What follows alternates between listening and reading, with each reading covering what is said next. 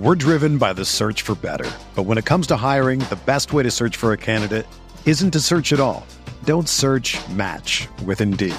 Indeed is your matching and hiring platform with over 350 million global monthly visitors, according to Indeed data, and a matching engine that helps you find quality candidates fast. Ditch the busy work. Use Indeed for scheduling, screening, and messaging so you can connect with candidates faster. Leveraging over 140 million qualifications and preferences every day, Indeed's matching engine is constantly learning from your preferences, so the more you use Indeed, the better it gets.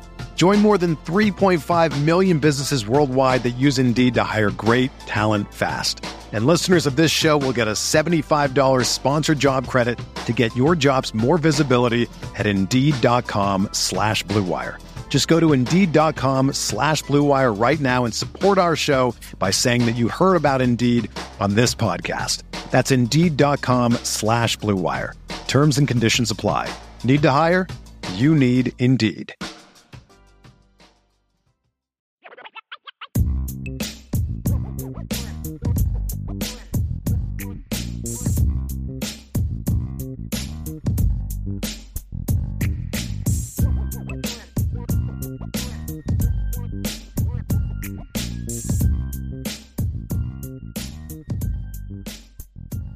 Notre Dame fans, welcome back to another edition of the Irish Breakdown Podcast. It is post game time. That's Sean Davis. I'm Bryan Driskell, and we are going to talk about Notre Dame's 44 to 21 win over UNLV. Sean, there's definitely some good things to take out of this game, which we'll talk about, but also based on you and I's conversation, we feel very similarly about just the overall way that the game went today and just sort of the frustration that we had with this football team and continue to have with this football team in the win. But uh, you know, obviously a game that was never really in doubt, Sean. I mean, from the from the outset, Notre Dame really really had control of the game all game. You know, I mean, it was 30 to 7 at halftime. I mean, you know, UNLV made it, was it 37 21 in the fourth quarter? It was never a game you really felt Notre Dame was going to lose but that should be the case when you talk about a team that's that is like UNLV, who's coming off of their two and sixteen the last two years. Now they're they're developing, and I think Marcus Arroyo has done a really nice job of that team. But they don't have the horses Notre Dame has, and they didn't have their quarterback in this game, and then their starting running back didn't play till the second half. So it was a little bit of a frustrating game for me. Uh, I know that you feel the same way, but I'm gonna try as best we can, Sean, to keep this thing organized and and try to find a glimmer of hope in some areas. But at the end of the day, Sean, it was just uh, it was a really frustrating game, to be honest with you, because the question I asked you, and I'll ask you here in front of everybody else, so they can under they can hear your answer. Outside of a play here, a play there, what was different today than what we've seen against past teams, other than the opponent was inferior? I mean, what did we see that was different today, really? The opposite team just didn't have enough to make it closer. That was it. That was it. I think we saw UNLV come in with a similar mindset of how to attack Notre Dame on offense. That was similar to BYU, similar to Stanford. And once again, you know, big run plays being given up, linebackers not filling gaps, missed tackles, not being able to get quarterbacks down when you have an opportunity to record a sack. It's all the same. It's, it's all the same. And so that's the disappointing thing. You know, it's good for Marcus Freeman to get that home win monkey off his back. Sure. I'm sure he took a deep breath at the end of the game. Got, like, well, two of them now, right? This is Yeah. number win number two, right? yeah. So, Um, you know, after beating Cal. So, Right. You know, we talked about it. We were texting during the game, and, and I'll say this: I think the biggest takeaway for me is that Notre Dame can run the ball when they need to. The only difference is, I don't think, I don't feel like, I think Marcus Freeman knows who his team is. I don't think that they have collectively collectively figured out how to properly use this team. We're driven by the search for better. But when it comes to hiring, the best way to search for a candidate isn't to search at all. Don't search match with Indeed. Indeed is your matching and hiring platform with over 350 million global monthly visitors, according to Indeed data, and a matching engine that helps you find quality candidates fast. Ditch the busy work. Use Indeed for scheduling, screening, and messaging so you can connect with candidates faster. Leveraging over 140 million qualifications and preferences every day, Indeed's matching engine is constantly learning from your preferences, so the more you use Indeed, the better it gets.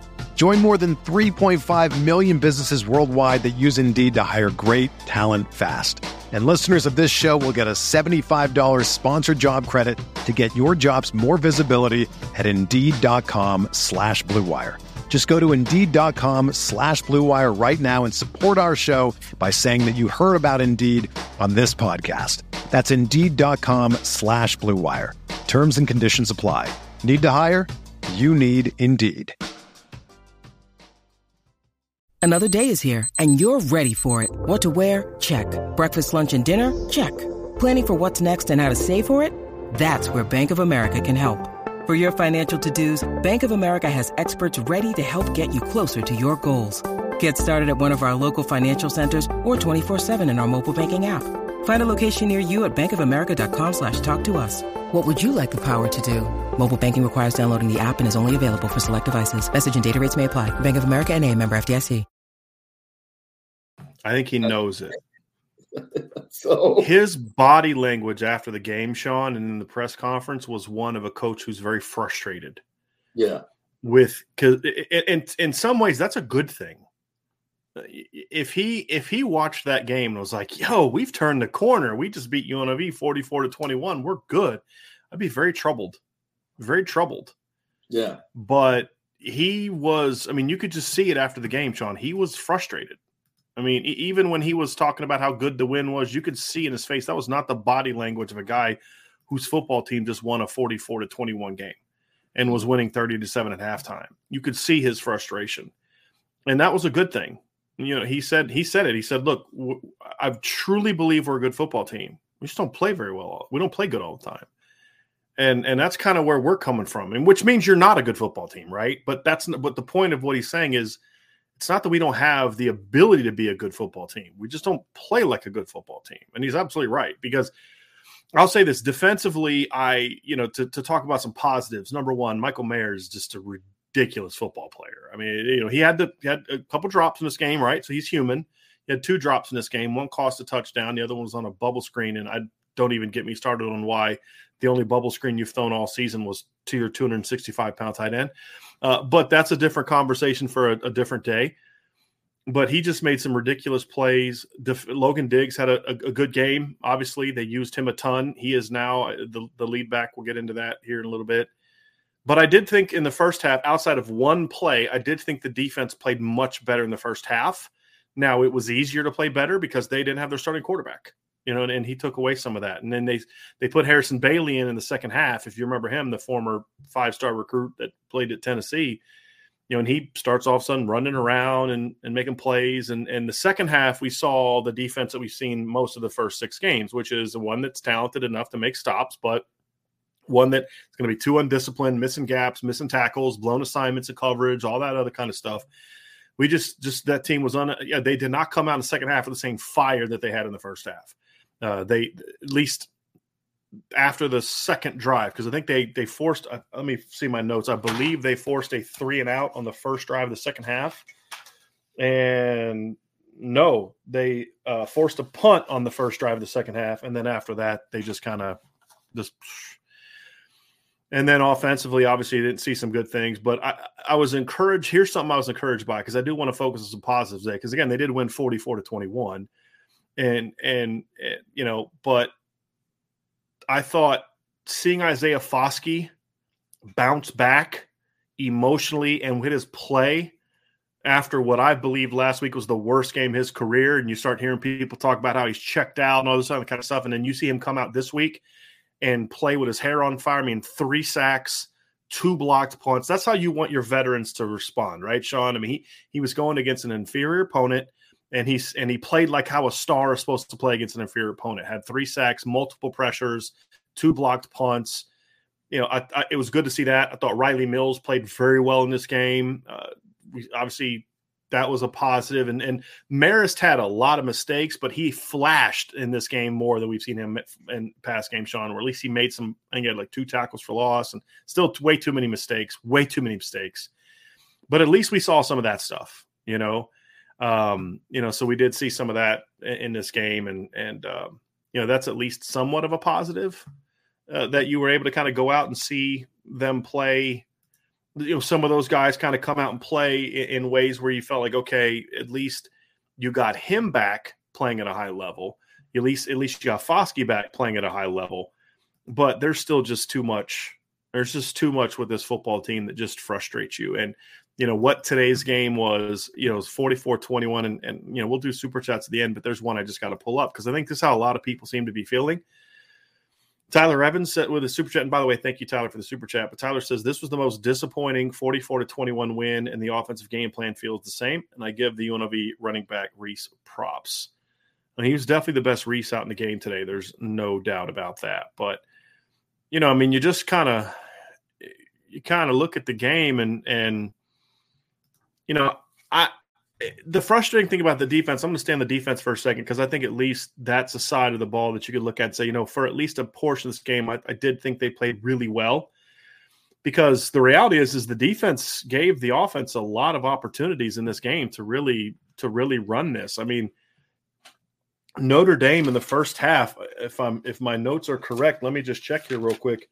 Notre Dame had one, I think it was six, but one, two, three, four, five, six, six possessions in the first half where Notre Dame started a drive off in the opponent territory, in UNLV territory. And I mean, and yeah, they scored 30 points, but honestly, they should have had over 50 at halftime. I mean, how, how do you go through seven, six drives and you only score touchdowns on two of them? And you know, you just you, you look you look you look at it and you say it's just frustrating and it's the same stuff over and over and over again. You know you you're you're, you're running a nothing but a bunch of a gap runs into crowded boxes and expecting to have success. And and then you get silly comments like the offensive line's overrated or whatever. I don't know what people are watching half the time. It drives me nuts. But that's what happens when you're when you call games like you called today. I mean you talk about the first drive and here's another thing that frustrates me. First drive of the game offense comes out they're moving the ball. They're going tempo. They're getting the ball out. You get a really nice bootleg play action call to Michael Mayer, goes for 23 yards. You call a really nice post route uh, to Jayden Thomas from the inside. Again, we always say Jayden Thomas is better in the slot. He goes and makes a play, and you get a touchdown, and you're going tempo. You're not doing a lot of scan stuff on that drive. And then you go to the very next drive, and you're back to the scan, and you're back to slowing down the tempo, and you're back to going slow and you're back to just doing the same old thing that that you saw in past weeks which kept the offense from getting any kind of momentum. And it allows the defense to continue to get lined up and get into looks. And it just blows my mind to see that. We see very little change from the run game. There's an outside zone one play a stretch another play and then that was it. It was just duo. We see a lot saw a little bit in, inside zone in this game. And counter it's the same regurgitated run game that we saw in past weeks. And the only reason Notre Dame had the yards they had in this game, they ended up rushing for uh, 223 yards in this game, but they only averaged 4.7 yards a carry. They would have had 225 yards uh, if you would have taken away the knee at the end. But you know, you look at the 225 yards, and they were yards that you just got because your offensive line just was able to push UNLV around. They weren't, they weren't, and, and I thought Logan Diggs ran hard. I thought Chris Tyree ran hard. But the reality is, is that you just pushed around an inferior opponent. You know, we said it during our, our week of prep for this game, Sean, is this is just not a we, we liked a lot of the talent we saw on offense. They got Ricky White, the Michigan State transfer, Doug Brumfield's a good player who didn't play today, but there there isn't that kind of talent on defense. I mean, yeah, 44 points. It means that means what you are is your San Jose State and Air Force. That's who you are if you're Notre Dame on offense and so it's just uh, it's just a, a, a very frustrating thing because you watch it and you and you just see the things that happen drop passes you know false starts missed throws misreads and all these things know, this guy did that and that guy did that but sean they're all hallmarks of a team who just isn't coached to play fundamentally sound football. It's a it, they're all hallmarks of a team that's just not coached well. And and the fact that you watched what your team did in recent weeks and then you just regurgitated the same game plan because you know what's happened to BYU since they played Notre Dame? Their defense is getting annihilated by people. They got ripped up by Oregon. They got ripped up by Arkansas. Liberty ripped them up today. Notre Dame yeah. went for 28. Yeah and, you know, and I, and I'm supposed to believe that Lorenzo Styles sucks all of a sudden, and the Braden Lenzy finally they finally get got him on the perimeter. We see two RPOs in the first half and easy 10, 11 yard gains, and then gone, gone. It's like he just ran him like ah, I'll shut Driskell up, you know, and, and then stopped using them, and then to go into ice the game mode on drive numero uno of the second half was just like okay, I'm done. I'm done. I, I, I don't even know what else to say. Like oh, yeah. you have no heart. You don't coach yeah. with any heart if you're on no. offense, which means your players don't play with any heart. And I said to Sean Stires before the game, I said I watched them in pregame. I watched them come to us. So this team is just just they're just going through the motions. Sean, I thought the defense at least played a little fire in the first half, but you're just not going to beat teams when your offense just does what they do and refuses to change and we'll get into specifics of you know player production and, and lack thereof and all that but i just don't see how you watch what you've done and come out against unlv and and with a couple minor tweak i mean all they did was just a couple minor tweaks sean. That's it. Just a couple minor tweaks. Yeah. instead of taking up what they were doing throwing it up and putting it in the shredder and starting over. I mean that, that would have been better. It just it's um it's just like a buddy of mine texted me. He go, he said to me again he's like look man i think your mom might be right He's like, because if you, you know, he, maybe he is doing this on purpose because this is what someone would do if they were trying to do tank this thing on purpose. I mean, and I don't know what else to say, and I don't believe that, but it's I'm having I'm running out of things to say to argue against that when people come at me with that, Sean, because I don't know how else to explain what we saw today on offense. Seven Look, possessions in the first half that you started in UNLV territory, and you got two touchdowns. Yeah. And it goes back to what you said. Uh, even in the post game, you know, Marcus Freeman was asked about the Mitchell, Mitchell Evans quarterback sneak. And you know, he says, "Well, you know, that's that's Tommy's creativity." No, it's not. He saw the Kansas City Chiefs do it three weeks ago. Like that's exactly. Tommy's not being creative. Exactly. There's nothing creative about that. Oh. And it's like look, like you said, they just throw in a little tweak here or there. They go up upbeat on the first drive and then go back to what they think is best. And once again, you know, I told you this, and I'll stand on it. This team is coached with fear by this coaching staff. They are absolutely fearful of mistakes being made. And they figure as long as we play it close to the vest, we can win the game. And that is disrespectful to the talent that you have. That's why they stay stay in 12 personnel all the time. All game. All the time. All when their best formations come from 11 personnel. Where where'd 21 go? Where, where where 21 personnel go? Everyone else, everyone else works well with 21. Notre Dame worked well with 21 against North Carolina and Cal. Where'd that Absolutely. go? Absolutely. Absolutely. And the reason they shut it down, you know why they shut it down. We talked about it. In my opinion, Drew Pyne shouldn't have come back in the game after he got hit yeah. at the goal line. Put Steve Angeli in the game. Why would you expose that boy to more injury? Why would you do that? I'm glad the doctors took him in the tent. I'm sure he talked himself back on the field. Angeli was in that game. If you were going to play it close to the best and run the ball, Angeli can do that. Because at that point in time, Drew hadn't played well, and he didn't play well after that. Mm-hmm. He didn't. Now, Michael Mayer dropped the pass that was right on the money. That should have been a touchdown. I'll put that on Michael Mayer. Other than that, yeah, Lorenzo Styles was wide open, wide open on the corner route. Chris Tyree wide open running down the middle of the field. Braden Lenzy didn't have a didn't have it on one of the third downs in the first quarter. He did not have a defensive back within 15 yards of him, and Drew Pyne never looked at him threw into almost triple coverage to Michael Mayer on third down. Man, on top of that, Braden Lenzy's wide open on the fly route. Stacks the yeah, that's what I'm talking about. Yeah, it's yeah, exactly yeah. what I'm talking about. He, yeah. he threw the ball out of bounds. Oh, that one. Yeah, I'm talking about another one. He Yeah. went out the back of the end zone. And you have to say to Tobias yourself, was open on the third down as well, and he just stared Yeah. right at right at Mayer. Yeah. Same old, It's- same old.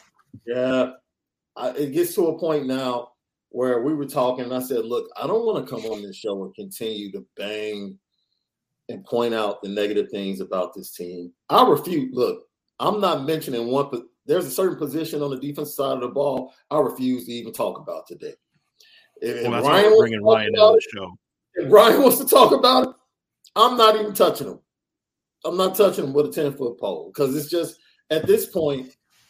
Let me tell you something that I saw today. Ryan, Brian, you were at the game. Ryan, maybe you saw it.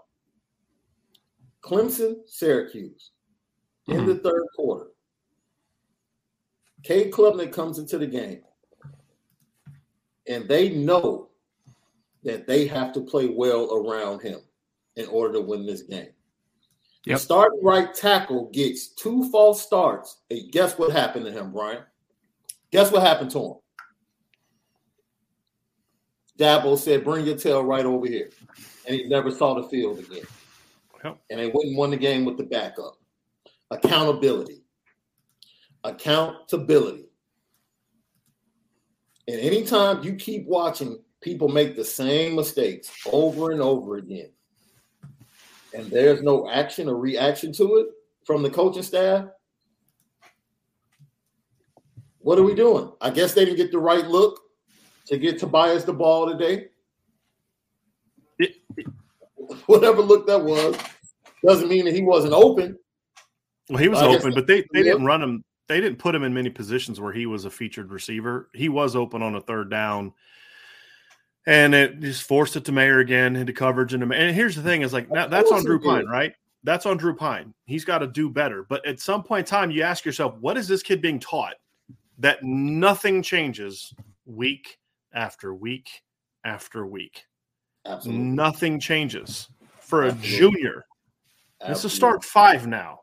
I'm sorry, you should start saying more now. You're in start five, and it just, but nothing changes. Nothing. And so that for me, that is what I'm watching moving forward, right? Because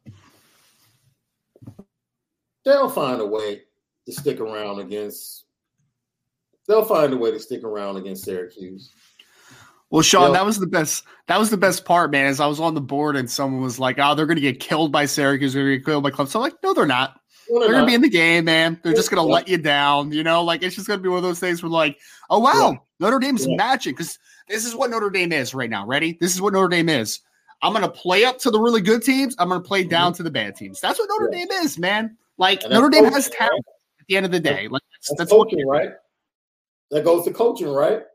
You play up to your talent, play down to your talent. It's coaching. There's no ifs, ands, or buts about it, right? And you know, Yeah. when I point out, I'm not, I don't care how Clemson won the game. I don't care if they were helped out by the refs. The point is a head coach who knew he had a freshman in the game and they couldn't afford silly mistakes was not about to allow a starter to be the reason that he put his freshman quarterback in a bad position. And he yanked them at the most important part of the game accountability, right? Because as a coach, correct me if I'm wrong, Brian. Ryan, I I don't have I guess I can, but if I'm a coach, I should be coaching everybody in my room to play on Saturday. Yeah. I don't know what's going to happen. You're the CEO, man. You're the overseer. Yeah. Yep. Absolutely. I'm not coaching a freshman to say, well, you know, you just keep plugging away. We're expecting you to play next year. No. You're two injuries away from having to play. And if I'm not getting you ready, then that's a problem with me. Yeah. That's a problem with me. And you can't make those type of decisions unless you feel like, you know what, we got somebody behind you that'll play. We have somebody behind you that'll do what needs to be done. Sean, you can't you can't make a change if you don't think there's a problem. Like that's that's the point of point. Sean, you you saw it, man. There was like two minutes left in the third quarter, and they're like, "All right, we're gonna go to duo all game now and just ride Logan Diggs." When you're up by what was it? At one point, it was like 38-21 or something like that. I'm like, or 37-21. I'm like, buddy, you have you are playing against a team because I don't even know if you guys talked about this before I hopped on. UNLV didn't have their starting quarterback. They didn't have their starting running back. They of their defenders. Yeah, and one of their linebackers was hurt too. You played against a team that is not very good, and you they didn't have two of their best offensive players and their best defense, uh, one of their better linebackers. Yeah. And you were just like, nope, hang around with this, hang around, stay in. Yeah. Like we'll keep you in this football game. I just, I, I just, it was, it was demoralizing to watch, man. Like I'm watching this game, and I'm like, wow, you know, at one point you're up thirty to seven right? You're up 30 to 7. And I'm like, this is not fun, man. Like, this is not good football. There's no growth. And Brian, we talked about this all week, man. Like, you, and it came out to, to fruition, right? It's like you want to gain 44 to uh, 44 to 14, or sorry, 44 21. to 21.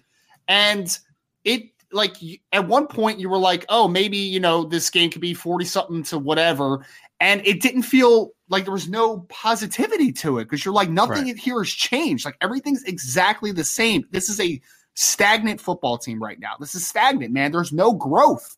And at some point you have to be like, what what what is going to elicit a change? Because right now I don't know what's going to make something change. I mean, Sean, does it is it going to take getting blown out against Clemson? Because like Brian, we were just talking about it. I know what this Notre Dame team is going to do.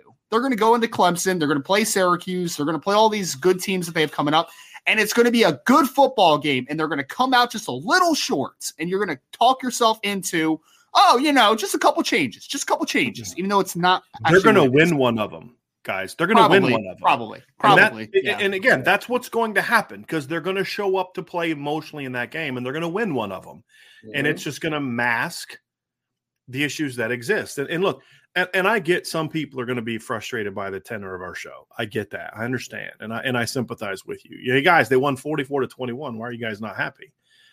It's a, it, it's exactly what we always talk about though, right? This is how the first half of this game, fellas, to me was a perfect example of what I say and what we all we all talk about, which is why process is so more more important than results because the results were they were up 30 to 7 but you watched it and you're like that's just because UNLV is really bad right now.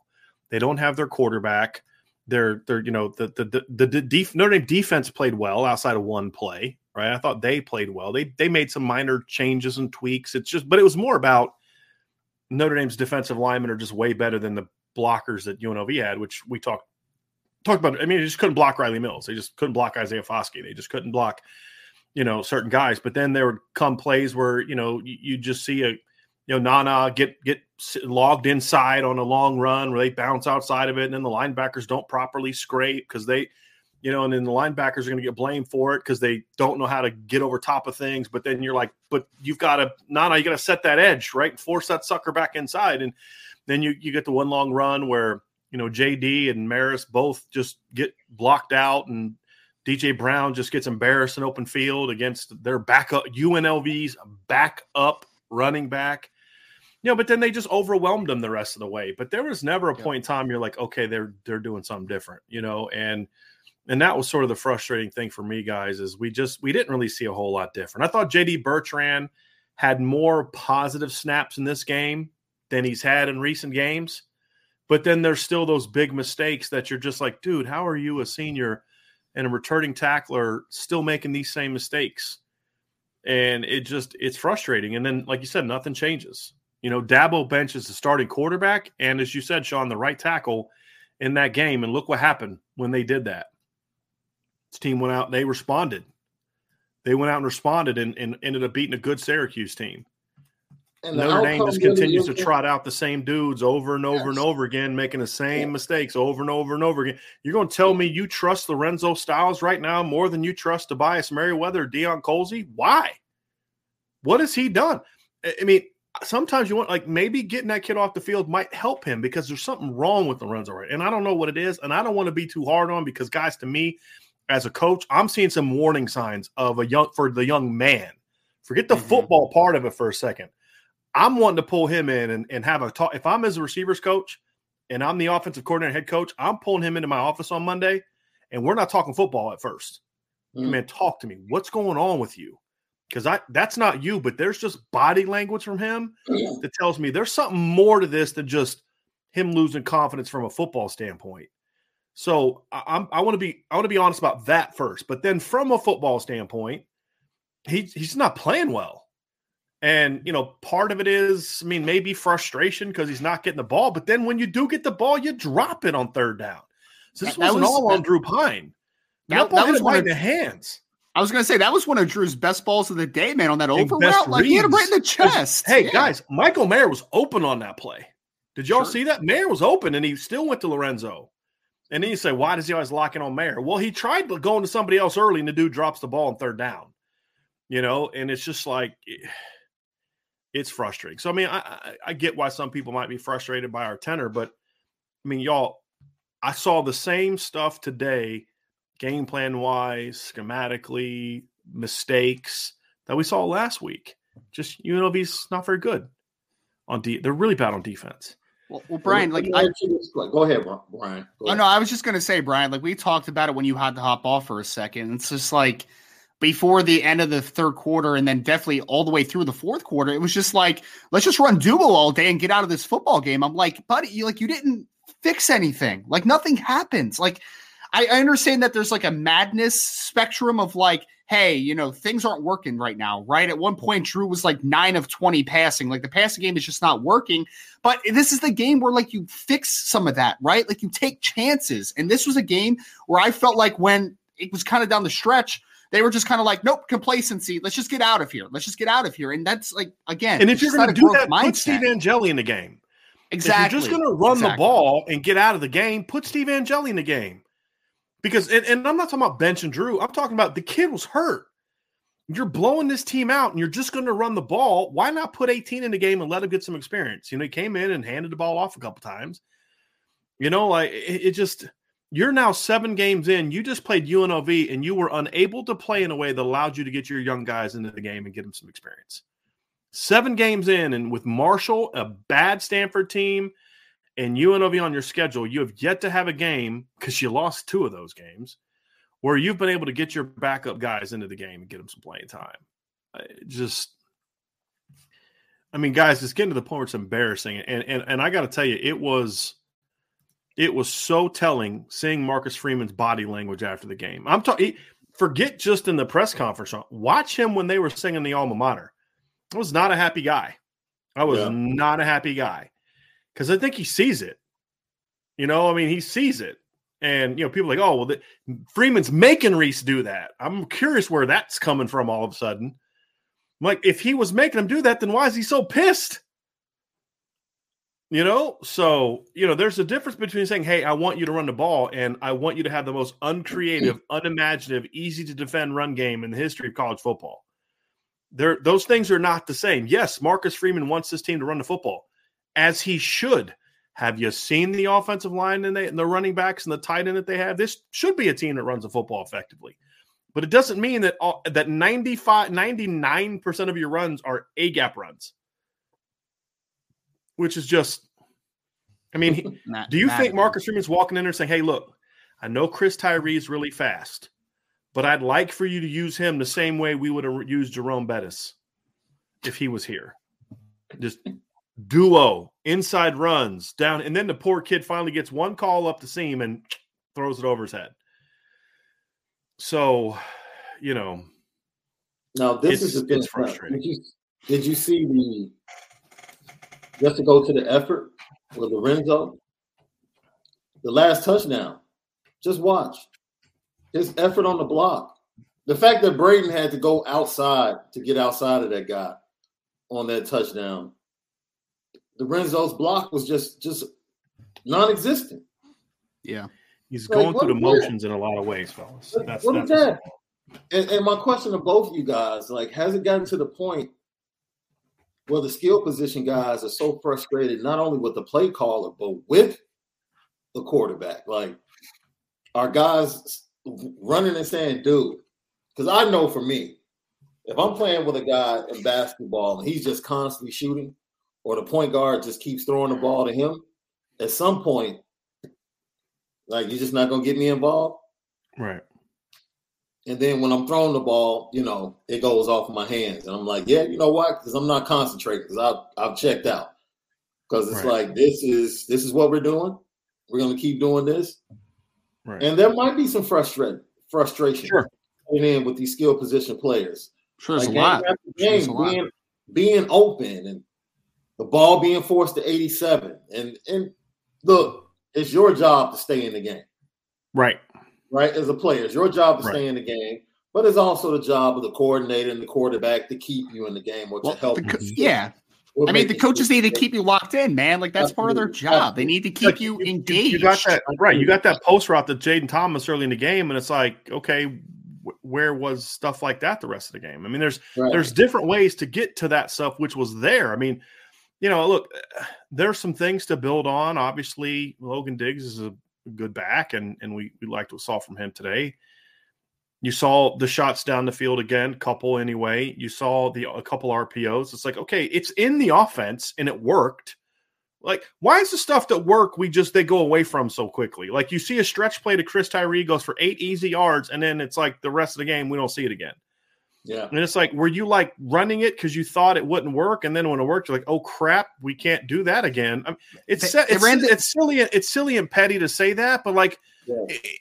but what else? What other excuse do I have for why these things happen, guys? I mean, Ryan texted us, Sean. We are we all so just so y'all know, we're in like a group chat, the three of us during during a game, which is always fun, and he throws a couple RPOs, and Ryan's like, "Was that an RPO?" And it, it, guys, it was stealing yards. You get an RPO out to Braden Lenzy early. He makes a guy miss, gets 10 yards, first down. You throw, it was on an out cut. You throw a hitch route to Lorenzo Styles. He makes a cut, makes guys miss, picks up 11 yards. And then later you throw a now screen. You didn't finally call an actual screen, and it, it's called to Jayden Thomas. Right? Uh, Jayden Thomas can do some good football things. We've seen it. That's not one of them. Mm-hmm. Right? And yeah. so there just was so much just like, what are you doing? Yeah. They just they're not using their personnel effectively. And this was a game, fellas, where your game plan should have been about we're going to do things to get the receivers the ball. I thought to a degree there was some of that. I do think early there was some of that. That's what the RPOs were, the jet sweep to Lenzy. There was definitely some things to try to get the receivers the ball, the crossing route to Lorenzo Styles. But then you get up 30 to 7 and you just went away from it. Like I felt like the third quarter should have been let's come out, let's be aggressive, and let's build some momentum, and then we can kind of run this thing in the fourth quarter. And they just came out, and it was just like, you know, you ran a you ran a jet sweep on drive one on the first play, and it goes 15 yards. I'm like, okay, great. They're not, and then it was duo for three yards, yeah. bubble screen to your tight end, and then just a poorly, poorly designed corner. I mean, a poorly thrown corner out. But it's like that's the throw you're going to on third and seven. You're asking Drew Pyne to make that throw like again, not using your personnel. It's almost kind of like on third down, they're almost going to have to start taking Michael Mayer out, out of the game on third down at times if they want the ball to go somewhere else. I mean, that's absurd to say, but I mean, well, how about this? I, yeah. How about using 87 as a decoy? How about allowing him to manipulate the coverage to Sean, open up about, areas of the talk field? about how that would work in practice because – because if you're good using him as a decoy, you have to instruct your quarterback to do that. So explain yes. what that what that means as a decoy, Sean. So basically, you want Michael Mayer on third down the majority of the time is going to be the center of attention for the defense, particularly the secondary. Because at this point, I don't think anyone is going to leave a linebacker one on one with Michael Mayer on third and six, seven, or eight. And most what we've seen from Stanford and other teams on third downs, they're going to use some type of bracket coverage, double team, over under. Fine. You use Michael Mayer to open up an area of the defense that, whether it's levels or anything else, that you can get a receiver into on the move and get a first down. It's very simple. I'm sure you guys can give it more football lingo to further like build on that. But it's simple. No, you right? If, if this is our go-to guy and they're going to double him, then guess what? Get the ball out of your hands and move it to somebody else to make a play. It's simple. Sean, you saw. Sorry, I didn't mean to cut you off, Sean. I was just thinking about like that seam ball that Michael Mayer made that incredible catch on, right? Yeah. If you do that seam play again, except you bring a in, inside breaking route on right underneath yes. of them, it's going to be yes. wide open because now they're like, oh, Mayer can make a play down the seam. Now, yes, uh, yes it's going to be wide open. That was an right? just I don't I still don't know how he caught it. I, it was incredible. I was waiting. To, incredible. I was waiting to see like he's really not human, and he put his arms through the dude and gave away that he's not from this planet. That's what I thought we were going to see, but nope, he he wasn't. That was just and a ridiculous catch. it is ridiculous, absolutely ridiculous, to put Michael Mayer to the field on third and six and seven for him to run a hitch. He's a let him be effective from hash to hash. You don't have the quarterback with the arm to make that throw. You don't. Stop forcing him. You know he's going to look at 87. You know this. And where was the ball on that route? Low into the outside. Inaccurate throw. Mayer and Mayer's basically just dancing with the defensive back and turning around. It's like you're limiting what he can do. Like he's better than that. Why would you just ask him to do that? He's better than that. Put him in a better position. It's for the usage of these players. People can talk about they don't have talent, they don't have speed. I call cap to all of that.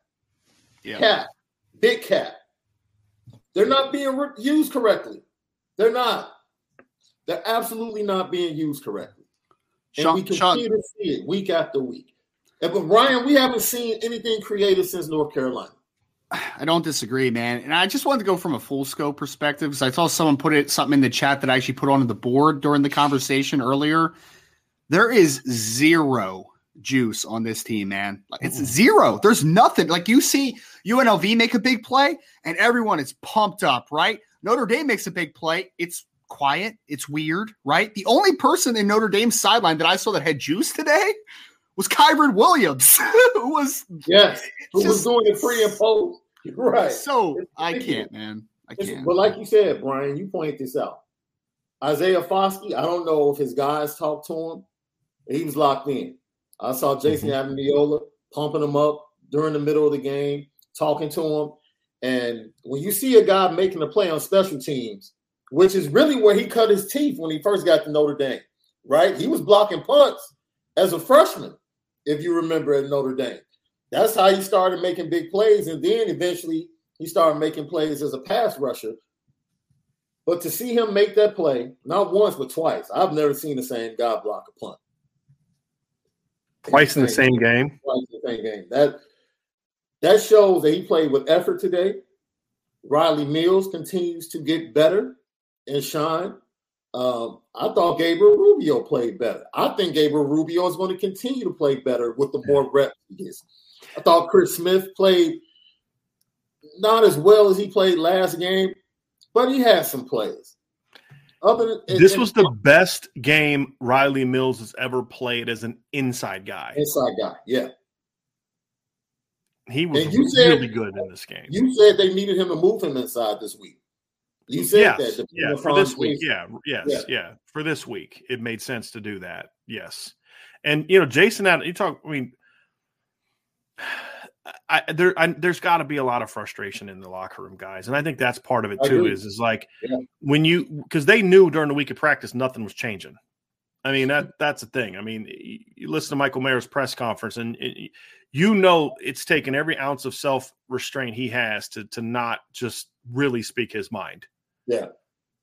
You know, and uh just it's it's fr- I mean, guys, I don't want to be here talking negative after a 44-21 win. I don't enjoy that. I don't. I would much rather be happy and excited and say, "Hey, this was a game that helped us kind of get ready to go enjoy what this team's going to look like next week and go hang out with my wife and see the photo sheets." I would much rather do all that. I don't want to be sitting here complaining about this, but I also can't lie to you and say, no, no, no, guys, look, they fixed some stuff today. It just, it's frustrating to see the same thing happen every single game. And then, and then here's the frustrating thing: like there was a post on the board, and I was getting texts about this during the show. Hey guys, this is a this is a Jimmy's and Joe's problem. And my response is this is that's the same bull crap people told me in 2016. Same bullcrap people told me that year. They don't have the players. It's the players. They don't have this. They don't have that. They don't have this other thing. And the same dudes the next year went out and went 10 and 3 and beat five ranked opponents. uh, you know, like the players have to make plays. But as Marcus Freeman said during the week, it's our job as coaches to put them in position to make plays. And that just that doesn't just mean scheme guys. That also means it's about your set attitude, it's about psyche, it's about using guys correctly. It's about all of that stuff. And I'm so sick, so sick of the players. That's what Notre Dame has turned into. It, Notre Dame used to be a place where the coaches always got the brunt of the uh, criticism. Davie, Ty, Charlie. Brian Kelly changed the culture of this program to where it's the players that get blamed now because that's what he did. Yeah. Right. Yeah. And and I'm sick of it to be completely honest. Wow, the, the, they don't. Have, it's not the coach's fault. It, they don't have the talent of quarterback. Who's been the quarterback's coach for the last six years? Same guy. Who's been the offensive coordinator for three years? So if you're going to talk about it's a talent problem, the, the, the same person still gets the finger pointed. I'm sorry, it, it is. I'm so sick. Like, look, can Drew Pyne, is Drew Pyne a great quarterback? No. Can you use Drew Pyne in a way that makes him be more effective than what we saw the last couple weeks? Yeah. Yeah. I mean, you know, when you were running a, a, a game plan where your running backs were a big part of your game plan, Drew looked like he could rip up anybody. And now you're going to this full field read, all this, you know, make the pre snap read based on this, that, and the other thing. And all of a sudden, Drew looks lost. yep. Yep. So, how does a kid who looked like that in his second start look like this against two bad defenses like Stanford and UNLV? It, is it really a player problem? To a degree, yes. The players have to execute. I'm not blaming the coaches for why Lorenzo Styles dropped that ball. Nope. That's on Lorenzo. That's on Lorenzo. I'm not blaming the coaches for Michael Mayer dropping those two passes. Mike, he and nor would he. Who do you think Michael Mayer blamed for those two drops? If y'all know if y'all know Michael Mayer like we do, it, it's Michael Mayer's blaming Michael Mayer, right? Sure. They got to make those plays, but there comes a point in time where those plays happen to every every team has that happen to them. Yeah. But they become such bigger problems for Notre Dame because everything else is so bad. And it's just um, fellas, it's just it's really it's really maddening. It's really maddening because once again, seeing post after post and and you say, okay, they don't. It's a talent problem. Okay, sure. To beat Clemson and Ohio State, sure. They might have the talent to win those those beat those teams right now because of all the injuries. We're not talking about them though. We're talking about Marshall and Stanford and UNLV. What are we talking about here? You know, it's ridiculous. And it's so funny because you look around college football and you see RPOs, you see automatics. Like if there's eight in the box, we're gonna throw it to the outside on the quick screen to our receiver and let him get four five yards. Like it, it is like the staple of high school football right now. Forget college. Automatics are a staple in high school football. But yet and still, Notre Dame, check with me. Scan, check with me. They got eight in the box. Run the A gap. Let's continue to run it inside again. And then we want to say, well, the offensive line isn't doing this. You got five dudes, six dudes blocking eight. That, I'd say that's pretty damn good. It's football. It's football 101, man. Don't run where the numbers are in your in your disadvantage. Like it's it's not it's not. I don't. Every team Notre Dame faces doesn't. They do it to Notre Dame. UNLV did it to Notre Dame. Stanford did it, guys, with one Stanford of the slowest receiving cores in college football. They're running RPA, and there was a play. They actually ran a, a, a trips now screen on. Uh, it was the play before Audric Estime's fumble, and Drew Pyne just didn't even look at it. And what that tells me is they don't really practice it that much, and Drew's not comfortable with it. Because if you're gonna, I mean, what? Why not run that constantly? Why not run an RPO on almost every run play? I, I, I don't I don't understand it. I, I, it doesn't make sense to me. It, it's like the stuff that you were doing that worked, you throw out like that. The 21 stuff you did against Cal in, in, in second half and again second quarter on and against you, you North Carolina worked. I mean, it's beautiful. Yeah. That you'll get rid of in a hurry. We haven't seen that really since. But this other stuff, running duo over and over and over when it just doesn't work with any kind of effectiveness, running 12 personnel nonstop, that you won't get rid of no matter what happens. I don't understand it, guys. It's just, it, I, I, you know, I'll say this about Brian Kelly. I always felt like during Kelly's tenure, I could point to the issues and say, here's what's going on, and here's what I think they need to do different. I, or, or here's why I think he did what he did. I could at least explain it and disagree with it. I, I mm-hmm. got nothing on why they're doing what they're doing offensively. I got nothing. I, I cannot, like, I can't justify, like, even times, fellas, where you will say, like, even that the worst call I ever saw Brian VanGorder make was a third and eight against Michigan State late in the game. Notre Dame makes a stop. They got a shot. And he does a zone fire like with he drops Jarron Jones into coverage, and Jay Hayes is supposed to get up underneath the curl flat. And it was a terrible call, but schematically, I understood it. I understood why he made the call. It was just you didn't use your personnel correctly, right? Like I could at least explain this is why he did it. He's just mm, not a good football coach, and he's asking guys. He's asking Jarron Jones on third down, who's six six, who's now playing offensive tackle in the National Football League, to drop underneath an in cut. I can't explain this. I can't explain why they're doing what they're doing. I, I've got no answers, and that's frustrating for me. But so I can only imagine how frustrating it is for the players. And so uh, I just, it's frustrating to see it. Sean, you're muted. I like Logan Diggs, what he did today. Ran hard. Kid ran hard. Whether or not he should be carrying the ball, what, 28 times? 28 for 130. I'll take it. And the reason why he ran the ball 28 times is because you know what? They said, Audric, come t- just take a seat today. Like another fumble, can't have it.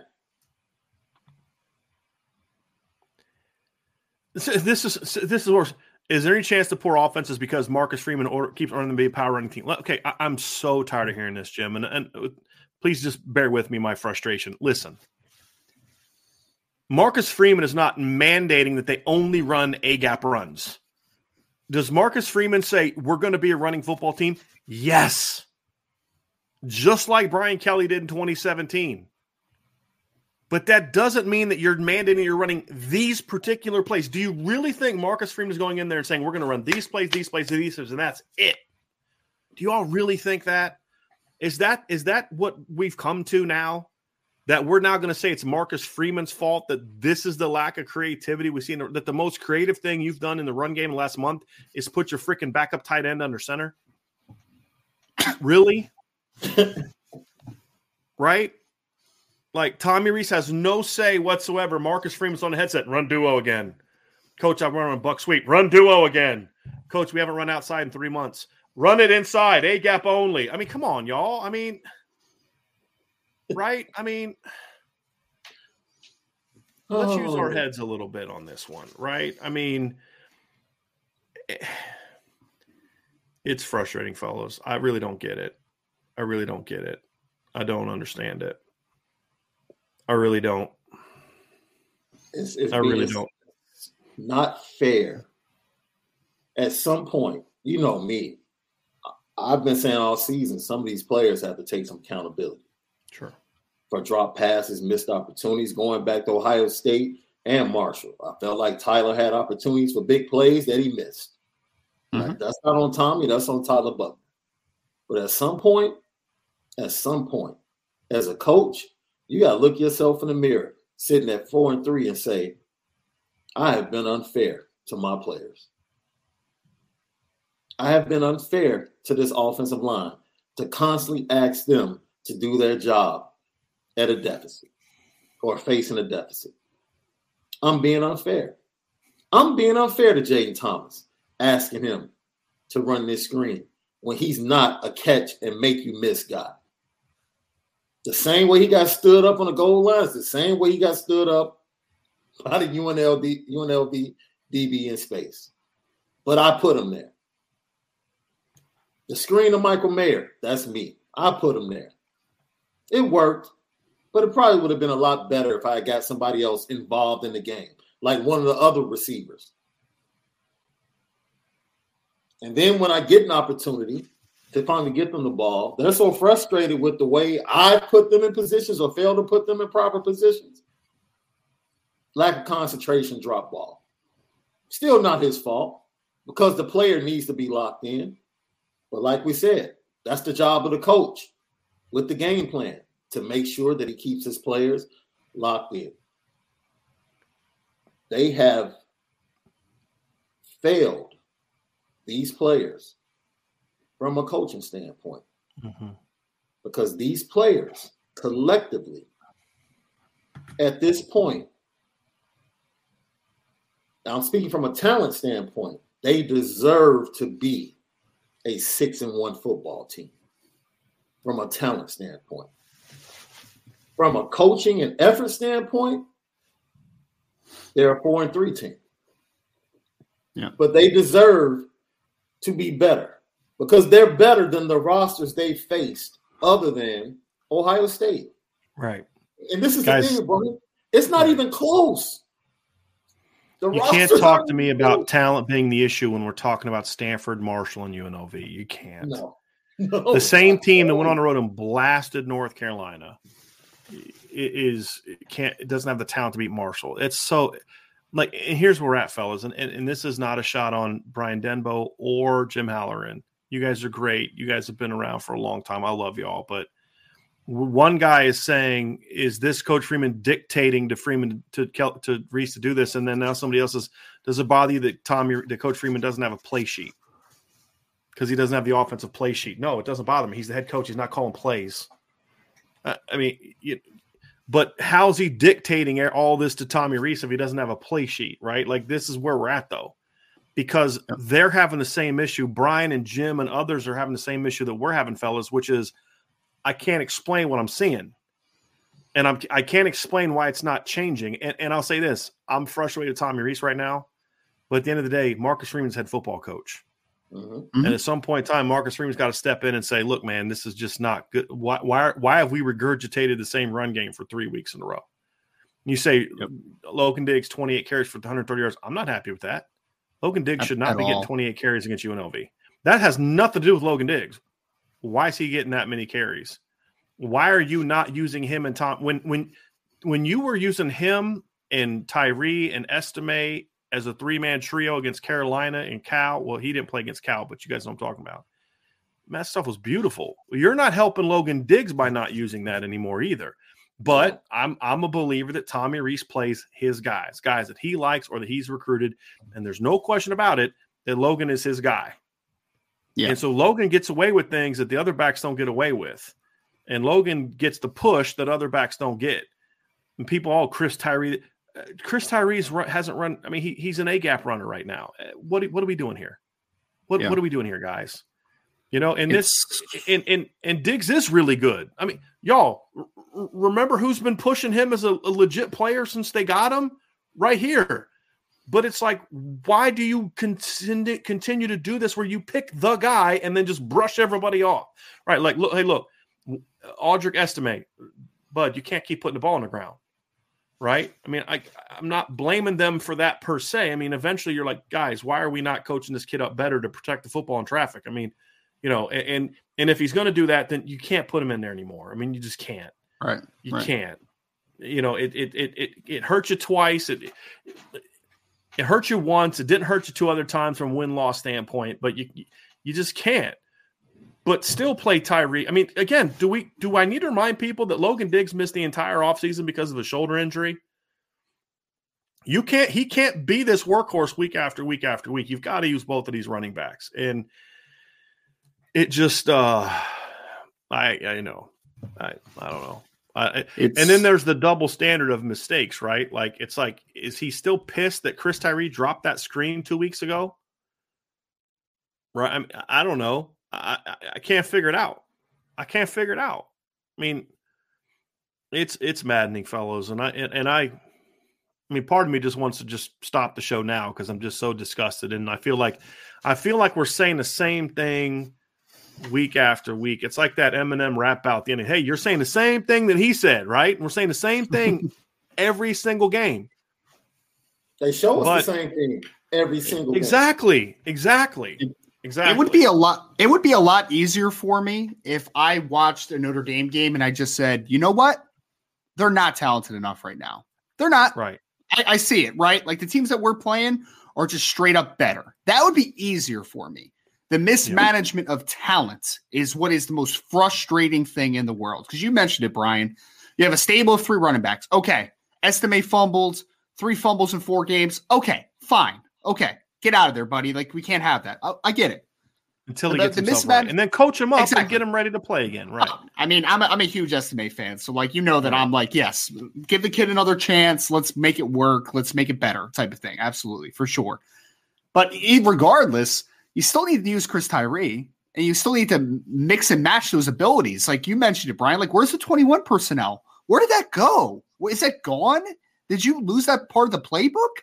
Like, I just don't understand, man. I, this is all due to it was so to- good so good in the second, third quarter against Cal, and so good so against good. North Carolina.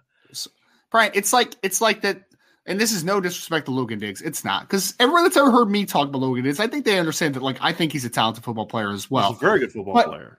This isn't Iowa State where all you have is Breece Hall. This isn't right. what it is right now, man. You're treating him like he's the only player you have on the team this right. game.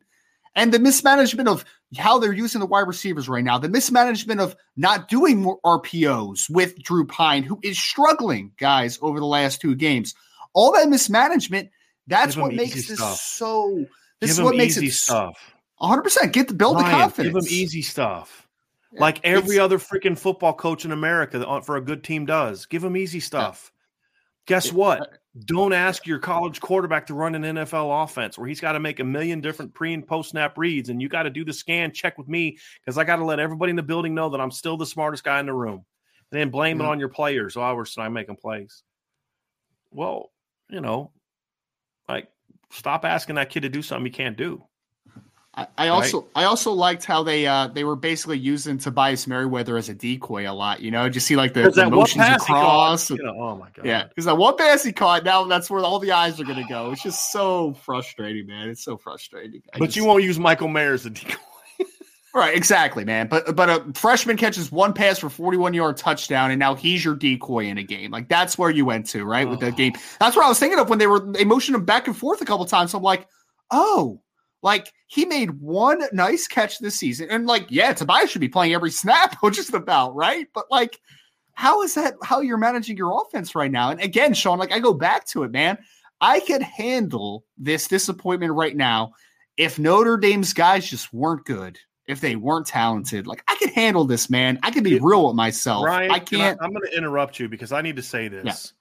Yeah. yeah. It would be better for us if that was true like from a business standpoint, from a um, from a pure business standpoint, I got my two recruiting guys right here above me.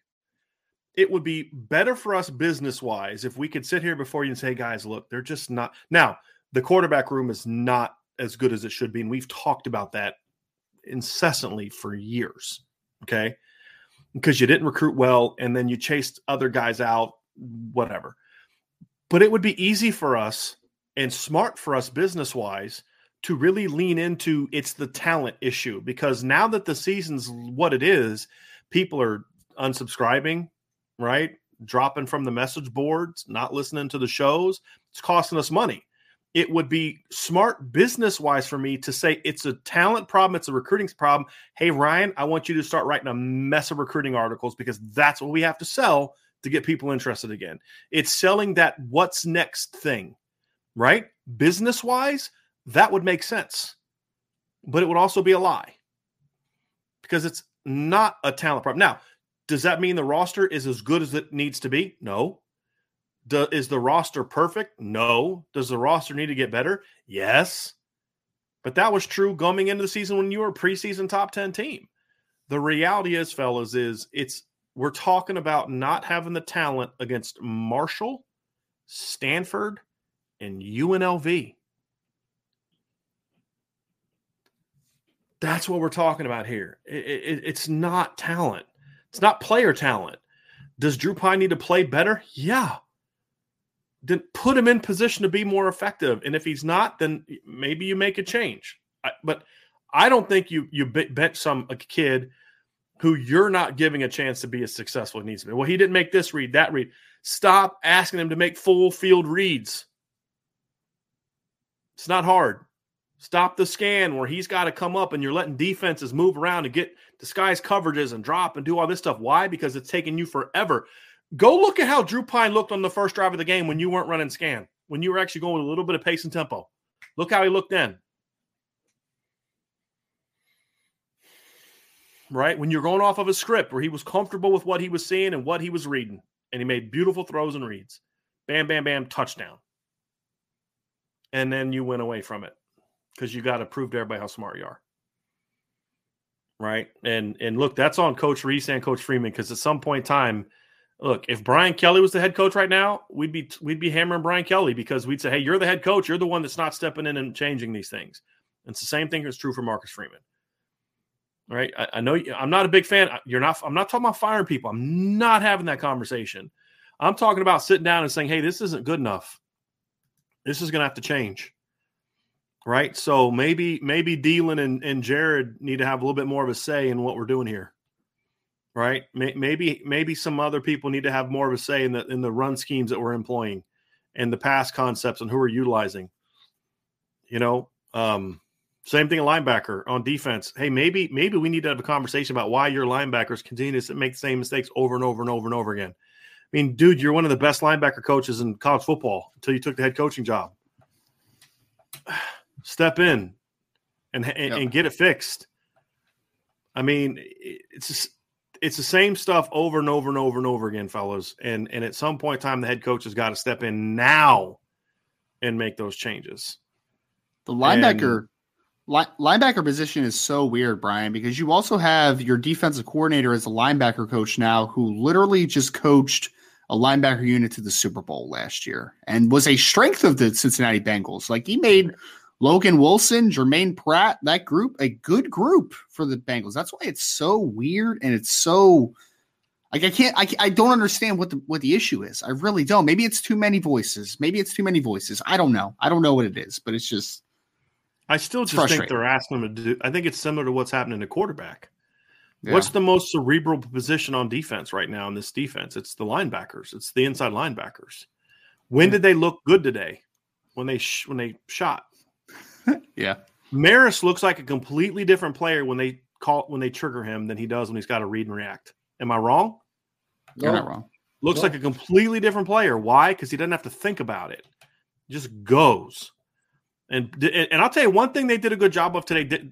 They they knew exactly what was coming in the screen game from UNLV. They did a good job all game. Maris almost picked one off on the screen. Prince Kollie blew up. And if Prince doesn't make that play, uh, there was some stuff behind it. There wasn't a lot behind it, I should say. Uh, you know, he had a great. He he sniffed out the first screen they tried. Maris had a couple. They did a really good job. And in the first half, they also did a great job, I thought, fellas, of stringing everything out. They were trying to run a lot of those jets and a lot of those perimeter screens. And Notre Dame did a great job of not getting out leveraged and just pushing it to the sideline and two yard gain. I mean, they were coming up being aggressive. So, I mean, there, there were some good things in this game on defense. There were.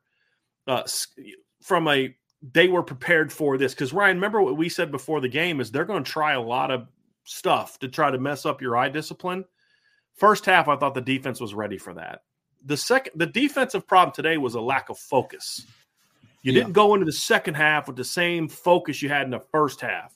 You tackled great in the first half. Second half, you look like you did the last couple weeks, right? That is a lack of focus, a lack of leadership top down. That's got to change, right? But I still felt like at least this week, because what did he do in the first half? He was triggering the linebackers a lot more, and they were playing much better. And then when you went away from it, as you know, there we go. We're back to that again. Yeah. So, but hey, can we say one one thing? Brian Mason deserves a pay raise because he has been really good this year. Really good this year. Got two blocks today. I mean, the special teams gave Notre Dame, we said the defense, right? But the special teams played a role in this too. Three Oh, yeah. possessions in the first half. Notre Dame got the ball in UNLV territory because of the special teams capping off a good defensive series. You had the two block punts by Foskey. You had the punt return. And then after that, you had the short punt return because the guy was so afraid of getting another one blocked that he kicks it and Brandon Joseph runs it back into Notre Dame territory. When you get set, when you have seven possessions that start in the opponent's side of the field, and, and I'm talking, guys, I'm not talking like six at the 49 yard line, 44, 43, 32, 20, 19, because I 42. Like I, I stopped counting after a while because I just was so frustrated. But you had possession start at the 19, the 20, the 32, and on those three drives, they got a touchdown, a field goal, and a field goal. You know, I mean, it's frustrating. It really mean- is frustrating, fellas. Hats. I mean, we talked about it in the chat, man. Hats off to Brian Mason. I mean, it's creative too, man. Like it doesn't look the same every No. time too, which is what makes it so. Imp- I mean, what's that? The fourth block punt on the season now, right? I mean, he's doing a Yeah, tremendous job. Brandon Joseph, uh, one of the best days he's had as a punt returner. I mean, it was good stuff. Good stuff from Brian Mason today as a coach. Really good job. And you Yeah. know what he's doing? You know what he's doing? He's going week Letting to week, athletes be athletes. Letting athletes be athletes. He's adjusting. and he's a, he's aggressive. yes. Yes, He's it's very aggressive. That's the thing I like. He's going to go after you. And He's coaching, guys. He's coaching. Yeah. Yeah, imagine that. Imagine that. I got some dudes that can run a little bit. Let me go use. Let me take advantage of them. I think to your point, Sean, you talked about how the coaches are coaching scared. yeah. I don't know if I think that's true on defense. I do think that's true to a degree on offense. I think that I think the defense to me and and and, and push back on me if you disagree with this. I still feel like he's kind of got it in his head like this stuff will work. We just got to keep at it, keep Yeah. at it because eventually they'll figure it out. And I don't, I don't like that. I, I really can't stand that. Yeah. I- and I think that's the issue. But I actually thought in the first half, I actually thought Al Golden was a great. I mean, we saw Tariq Bracy come on a nickel fire. We haven't seen that all year. We, he and, and he got he came free. I mean, they forced an, an errant throw. Uh, we saw some really. I thought we saw more. We saw we saw some stunts today because like in the past they just do that like double inside fire, which I you know it's like okay eventually it's like can you got anything else in your you know your Rolodex there, buddy? And but today we saw that we saw a play where the, they did a full line slant and brought a mic and a and a nickel off the edge. You know they were doing more line games today. I thought in the first half, I thought they were very aggressive, and I thought they played well because again, your linebackers were just Maris, just go. Right? What were the plays Maris didn't look good? The 70 some yard run where he's reading, reacting, and then the option play, which they looked woefully unprepared for. It's a good call by UNLV. It was. It was But. I mean, I actually liked what I saw from the first half from the defensive game plan. But then in the second half, they kind of went away from it and it was just like, okay, here we go again. And you lost contain. It's just it was a lack of focus, is what I thought. It, to me, that can be fixed. You know, that can be fixed. But it just you know, and and then I was so glad they called off that targeting on JD Bertrand because I'm like, what is it? What is he supposed? What what could he have done different on that play? What could he React probably better. take the kid's knee out? I mean, what could he have done different? React better. I, I, I, I again saw someone either on the board or on Twitter, Brian, that was like, "Oh, someone teach JD how to." I'm like, "That wasn't JD's fault, man. There's like, what was he going to could have been done do?" different on that play? not not on the tackle. Exactly. Not on the tackle, but You're he's talking about what he did afterwards, yeah. No, Well- I'm talking about bef- during the play. If you watch as the quarterback is moving to his left, away Mm-hmm. from the strong hand, he's stuck. Oh, you Like, mean yeah. react better, meaning break it up instead of I React. got you. You should have been there to break it up. That's I, the whole Sean, I thing. thought you were saying like him getting up and being excited is No, what brought. no, I get, I get No, what you're saying. no, I get what no, you're no, saying. no, that no, makes no, sense. no, no. Like yeah, re- react. I felt like he Yeah, reacted right. late to the quarterback run that got Right. it down to the one. Like when you see him break contain, go. I, I wonder if this is starting to be a thing too, guys. Could be. you know because there, there was there was no no reason that should have been and here's the thing the guy that threw the flag was away from jd so like the the the receiver was between the guy that threw the flag and jd there's no way he could have seen that jd put his helmet on that guy's helmet there's no way that guy should have Yeah. made that call the Yeah. referee that was behind him that was looking right at the contact did not throw a flag And and you know that's the other thing too. And again, nothing today. This was a horrible officiating crew. It was an ACC crew, and the ACC has horrible officiating. But it didn't affect the outcome. But I was glad they called that off because I'm like, I don't know if I'm JD if I'm ever going to be able to make another tackle if I'd have got kicked out for that. Like I, I mean, what does he do there? That was a heck of a hit. I mean, honestly, it's almost like I'm just letting the guy score next time. I'm just letting the guy yeah. score next time because it's absurd. So I was so happy they waved that off because I'm, I'm up in the press box losing it. I'm like, what's he supposed to do different? What, what could you possibly, other than take his knees out, take the kid's knees out? Yep. That's the only other thing you could have done different. I, I, yeah. I, there's going to be helmet to helmet contact in football, people. That's unavoidable. But then they don't call targeting on the hit on Drew on Pyne, Drew Pyne, which is yeah. that's exactly the kind of play that targeting should be put in for. Quarterback's defenseless. He's going down, and you go in and you lead with the freaking he- with your helmet, and they call nothing. Yeah. Didn't review. Th- then Marcus Freeman calls timeout, and they still didn't review it. Right. So it's like that's why I've said targeting needs to be no longer a, a, a, suspending, like kicking the guy out penalty because they have no clue how to call it, no clue how to even call it from the press box. I was couldn't believe they called it off on JD just because I had no expectation they would get it right.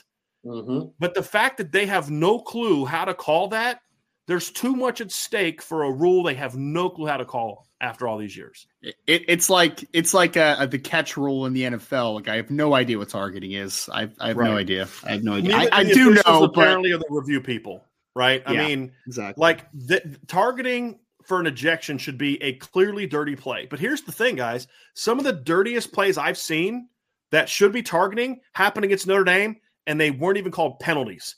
The hit on Torii Hunter against Texas, the hit that Virginia Tech put on DeShone Kizer, where he's sliding mm-hmm. and the guy mm-hmm. speared him right in the face, no flag. Reviewed yep. it, no penalty. It's just like they have, and then, but Stephon Tuitt gets kicked out of the Pitt game for what he got kicked out of the Pitt game for you know, which cost Notre Dame a game because they could not block Stephon in the first half of that game, fellas. He was eating him up.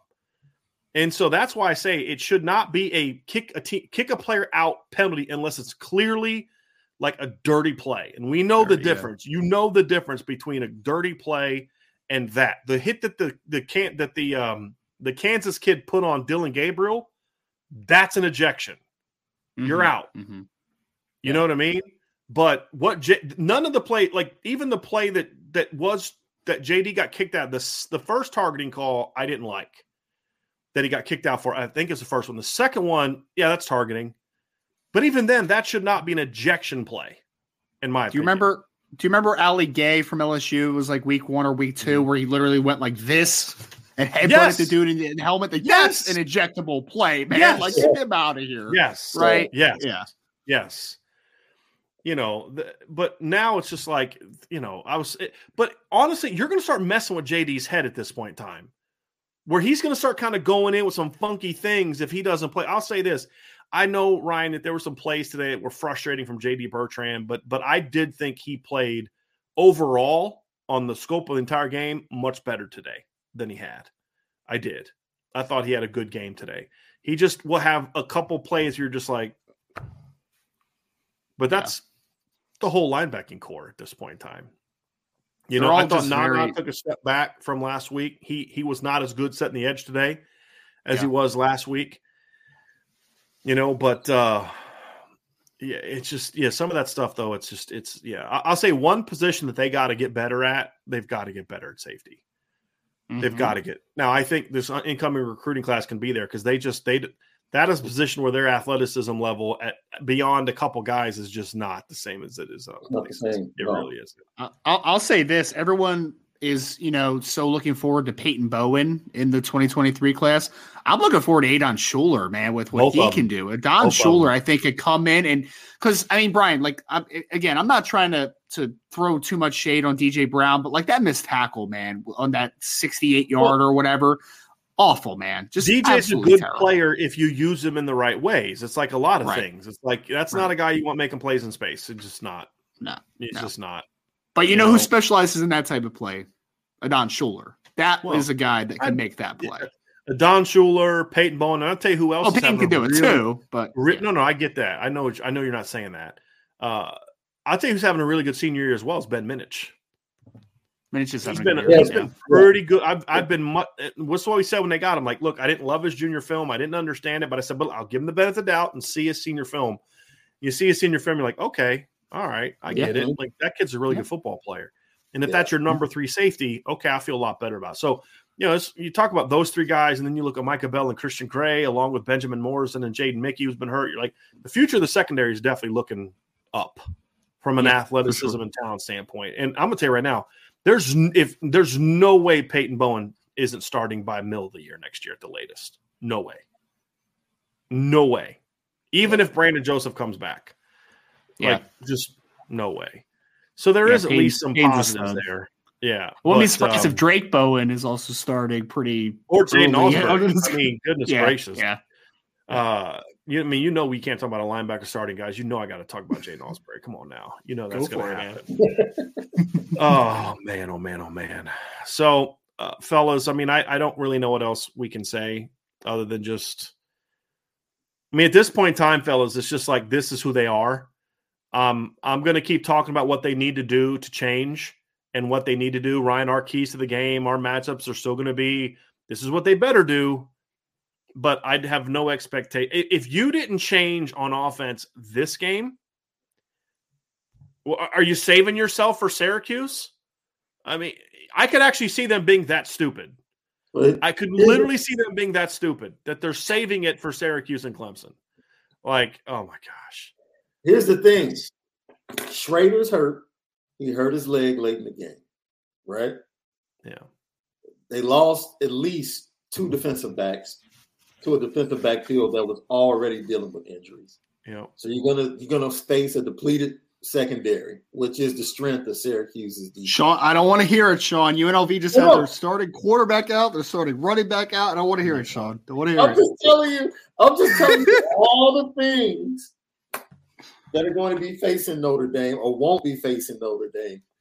Yeah. And Notre Dame has the better roster, and it's still going to be a close game. Yeah. It's, it's still. But you know what, game. though, Sean? It, it would not shock me at all if Notre Dame goes on the road next week and just smacks Syracuse. Boat racism. Yeah. It wouldn't shock me at all. You know, they should.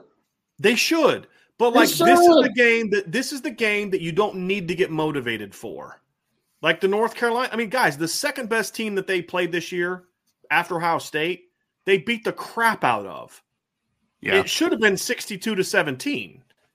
Like they played better against six and one North Carolina than they did Stanford and Marshall and UNLV. And they'll and they'll be away. They'll be away Drew- from South Bend next weekend too. Drew so Pyne's good enough right. to rip up North Carolina, but he can't rip up UNLV. And I'm supposed to believe that's a player problem? Give me a break. Come on. Give me a break. He went 10 of Oh, 11 in the second half against Cal, probably the second best defense Notre Dame's played this year. But he can't he can't complete 50% of his passes against UNLV. And I'm supposed to think that's because Drew Pyne's just not good. Bull. Bull. I'm so sick of players getting thrown under the bus in this program, not by this head coach. I'm just, but that's the culture that has been created by the previous head coach. Blame the players. Blame Drew Pyne for why he's being asked to run an offense like that's more complex than the one CJ Stroud runs. Think about that.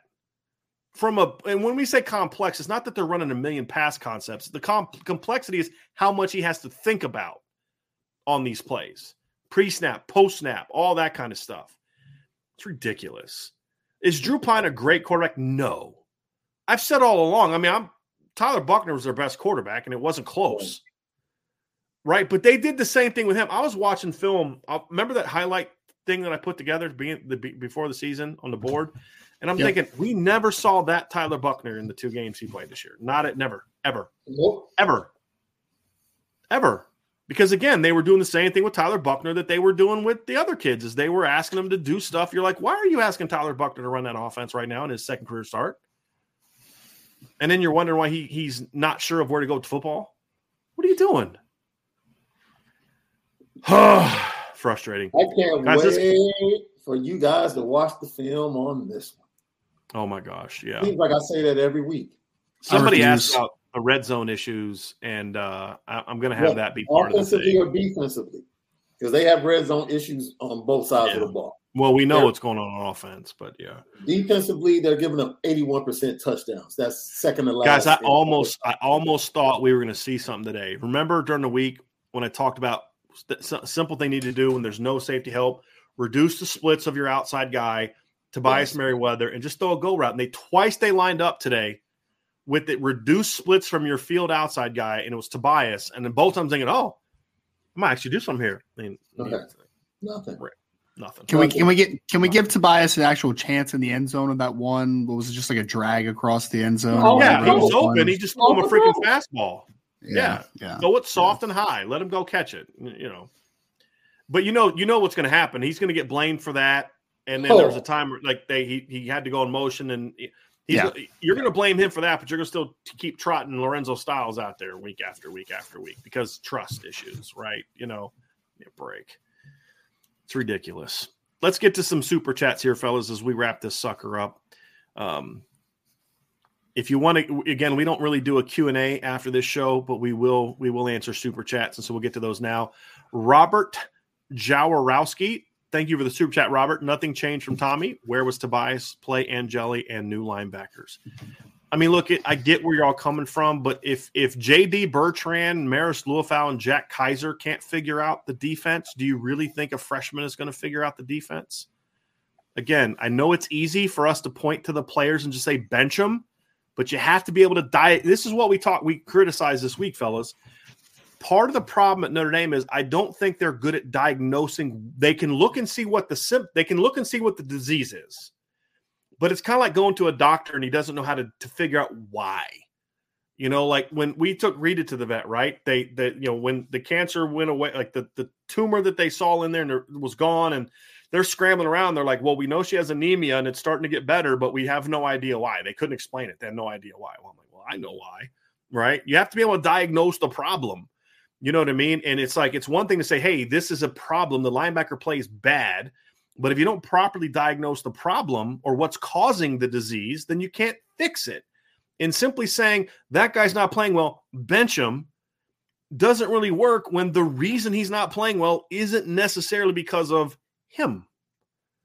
Because the same person that I believe is leading to the problem isn't going to be changed if you move, change the player. Same thing on offense. Put Steve Angeli in the game. Okay do you if Tommy Rees wasn't willing to simplify the offense for Drew Pyne, do you think he's going to simplify it after Steve Angeli's made two starts?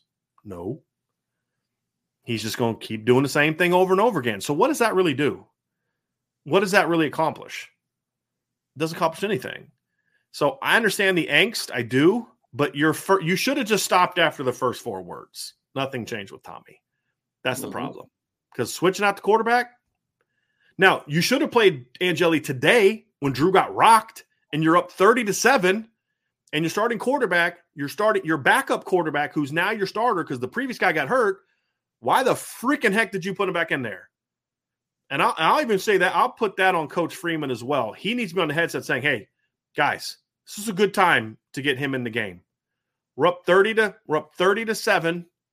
Let's give Steve a shot to run this offense. He's going to need the opportunity. So what if Drew gets hurt? But you know they went a different direction.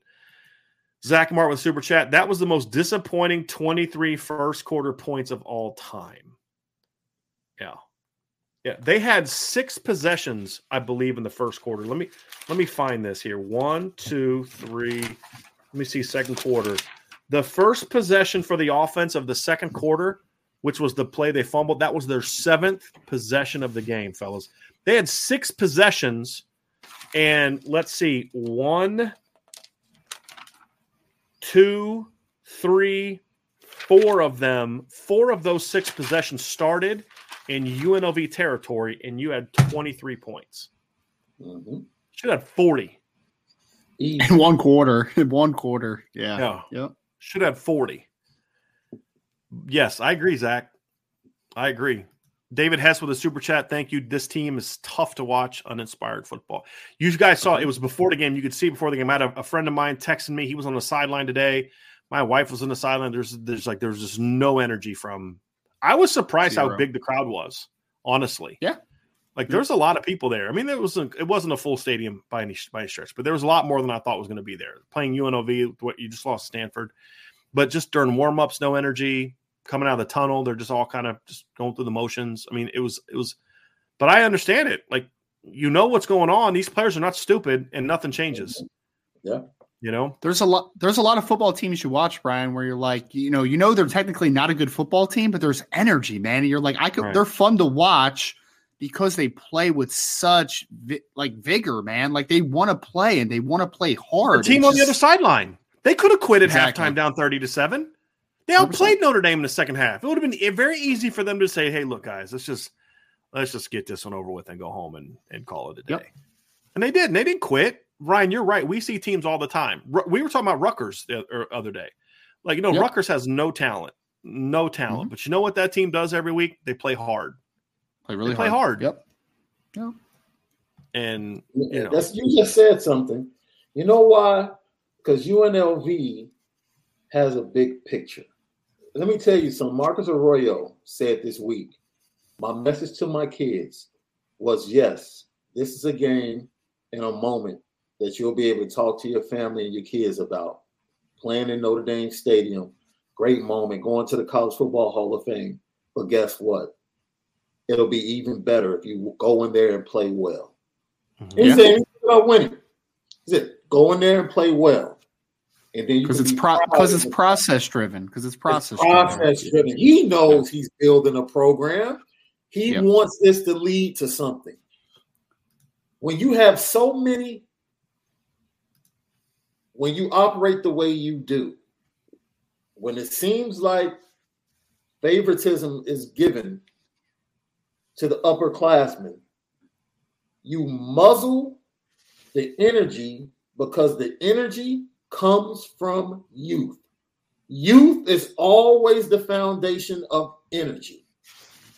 The DBs got energy when their two freshmen were inserted. It's a reason why the DBs play with energy. Yep. Guess what? The energy of the offensive line are those two young tackles. Though that's that's the energy. Guess what else? Any young and anywhere you see youth on this roster being used, there's energy in that group. I guarantee it. You're not using your youth at linebacker. You're not using your youth on the defensive line. That's why you get inconsistent defensive line play, even though they've been better for the most part last couple of games. I think we've seen guys grow. We saw Chris Smith come on. We've seen Gabe come on. Rylie Mills. Rylie Mills has just been playing good. You, you put him on the yeah. edge, you put him inside. He's been putting forth great effort. Isaiah Foskey, three sacks today, two block punts. It's like, where's that been? Where, and it was good to see because Sean, it would have been very easy for him to check out. Yes. After last week, season's over. Yes. You're three and three. Yes. It's been very easy for Isaiah to check out. Very easy, and he did it. He did the exact yeah. opposite of that. Yeah. Now, the, but the strange thing is, you would expect the energy to come from the leadership, right? But no, energy comes from big picture. Right. Like UNLV had energy because they have a big right. picture view of this game that was given to them by their head coach. Go in here and play well. Yep. And they were driven by backups, not even their best players. Their, their quarterback was the is a big reason why they're they're four and two, four and three coming in this game because the player right. quarterback they didn't have him. They didn't have him, right? And, and this game would I'm telling you right now, this game would have looked a lot different. Now Notre Dame would have won, but this game would have yeah. looked a lot different because the second half, what we saw, because when they put Harrison Bailey in, think about this: UNLV's third string quarterback led them to two touchdowns in this game. Yeah. Mm-hmm. Yeah. Third string. Right. And he hurt him with their le- with his legs a little bit. And that's not Harrison Bailey's game at that, all. not at all. The kid, the starter that they had, Friel couldn't do that. But you know who could no, do no. that? Doug Brumfield. 100%. Right? And so yeah, you you caught a couple breaks in that regard. There's no there's no doubt about it. There's no and doubt Sean, about it. You have to Sean, be that, able to use your your youth means so much to a program, man. It yeah. means so much. That's the energy you're looking for. But when your youth are not excited, or they don't have feel like they have anything to look forward to other than oh, we'll just wait until the off season and wait until next right. year. No, you know, we talked about this when when Brian stepped away. Like you yeah. coach everyone as if they're playing on Saturday. Yeah, everybody. They do because not coach. This is a problem I've, I've been told by a lot of people on defense. So it, there is no fix because you've got Jaylen Sneed and Nolan Ziegler and Josh Burnham and all those. They're just running their own scout team and they don't meet with the defensive coaches all week. It's crazy. So they're not getting that coached up. They're crazy. not getting coached up. That's crazy. So you, you know, know you, I mean, to the to the to the energy conversation, Sean. You know what the biggest like disconnect I'm having with the, with the coaching staff right now is that coming into the season, I didn't know what to expect from Marcus Freeman and the staff as far as how good of coaches they were. But you know what I expected? Expected there would be a lot of energy around the program. Yeah. I expected yep. that, man. Because yep. you talked about the youth thing, right? Marcus Freeman's a young guy. Tommy yep. Rees is a young guy. There's a lot of youth on this coaching staff. Al Washington's an old guy. Where is the I hear is, is, even though he's young, he sucks a lot of that fun out of it in practice I and how see, he handles, how he that. treats people, how he talks to people. You know, so who, who, who does that? Tommy. Oh, yeah, Sean. You it's what you and I were talking about the other day. So, yeah. I mean, yep. Next super chat. he wouldn't get an uh, invitation to my Christmas party. I know that. Yeah. Tyler, uh, we talked about this earlier, but I did want to thank Tyler Evans again for that super chat. Mary Kay Queen, what are your thoughts on Tressel basically telling Freeman that progress isn't linear? Is Freeman taking that as stay the course? In some areas, yes, you do stay the course. In some areas, the things that you believe are foundational to your program, you don't allow. There's some things, Sean and Ryan, that are reactionary. Hey, this concept, this play, this this certain thing isn't work. This drill, how we're structuring our practice, this isn't working. So let's adjust.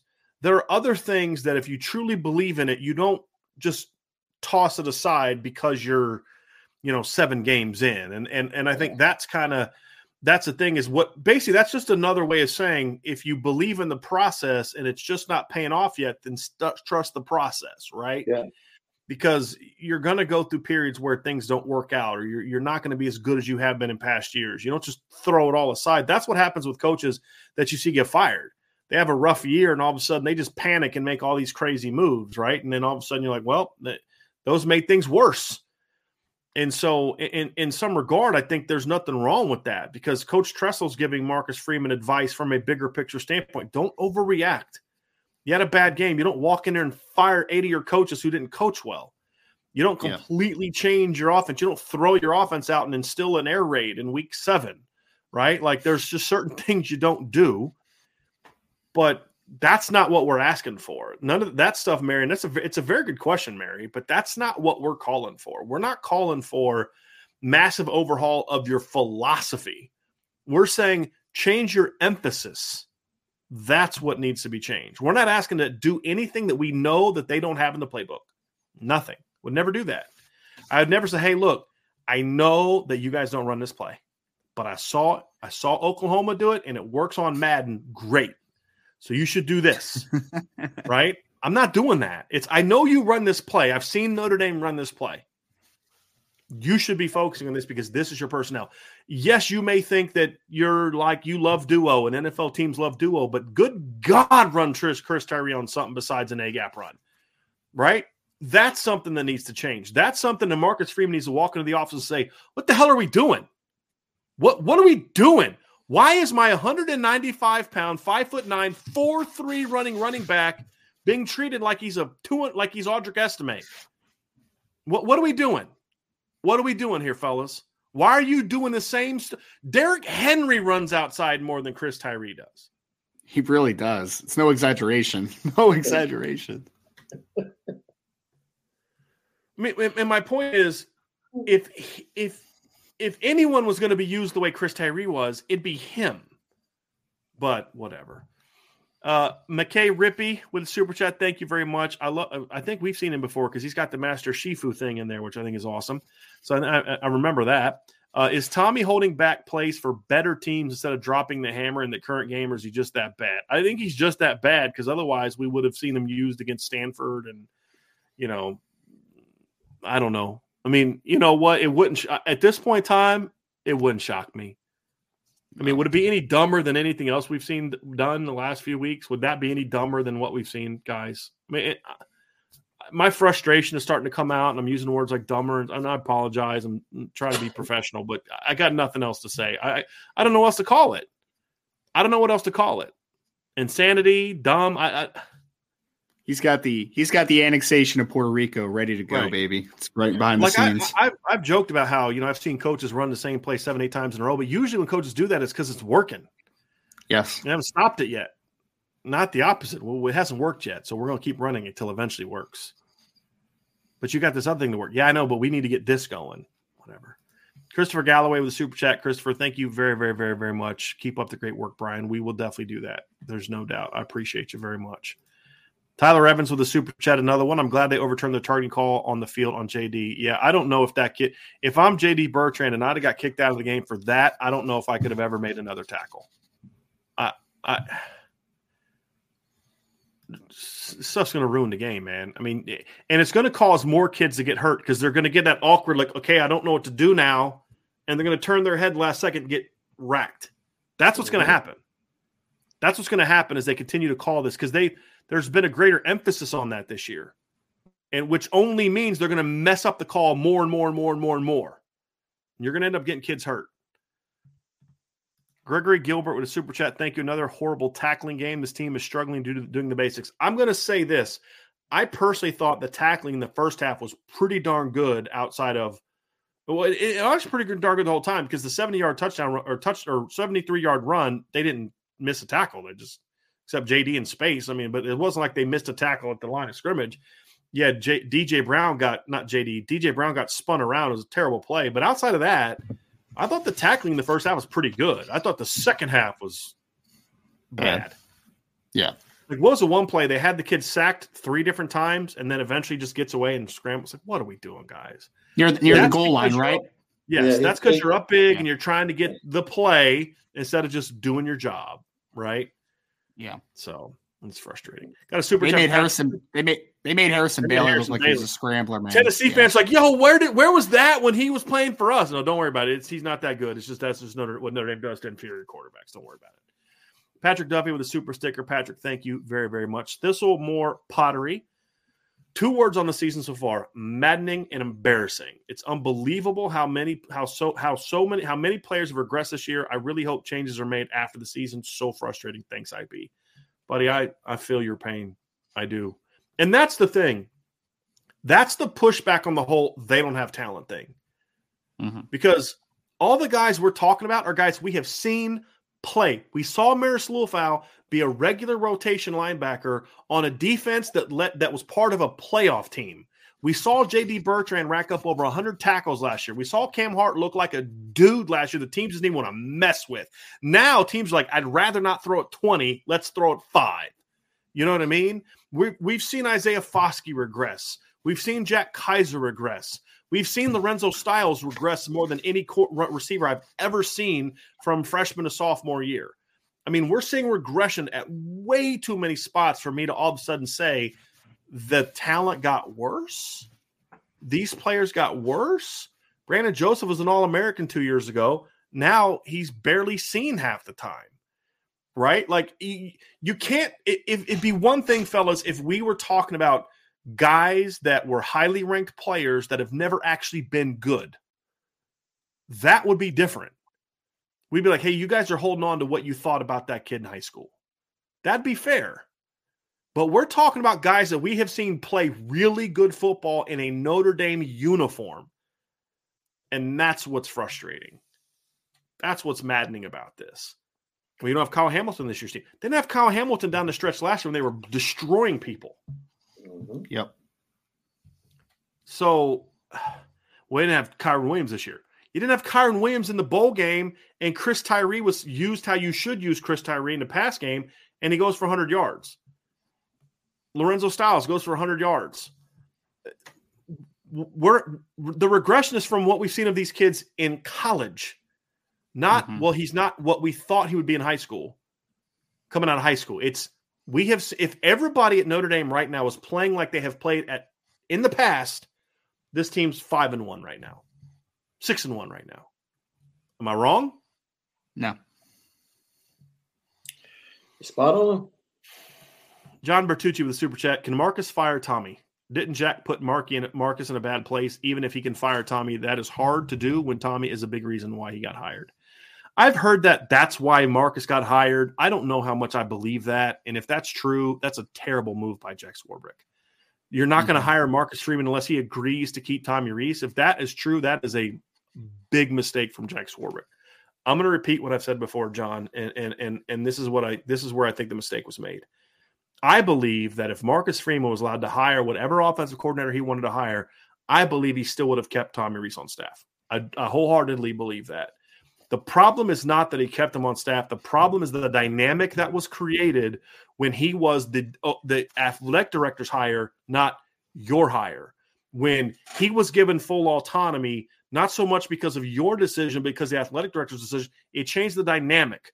So now the head coach is somewhat undercut in his ability to walk in the office and say, What the hell are you doing? Right? Because you gave him autonomy. Right? Now, I think Marcus Freeman was savvy enough to still wiggle his way into some moves that were for him that he wanted with some coaching hires. But uh, that's what messed it up. It's not that the they'd still have the same coordinator, but there'd be more of a I'm the boss, you're not relationship that doesn't really exist as much as it should right now. That's the problem. So, can Marcus fire Tommy? I don't know. I honestly have no idea. That's not a conversation that I care to have right now.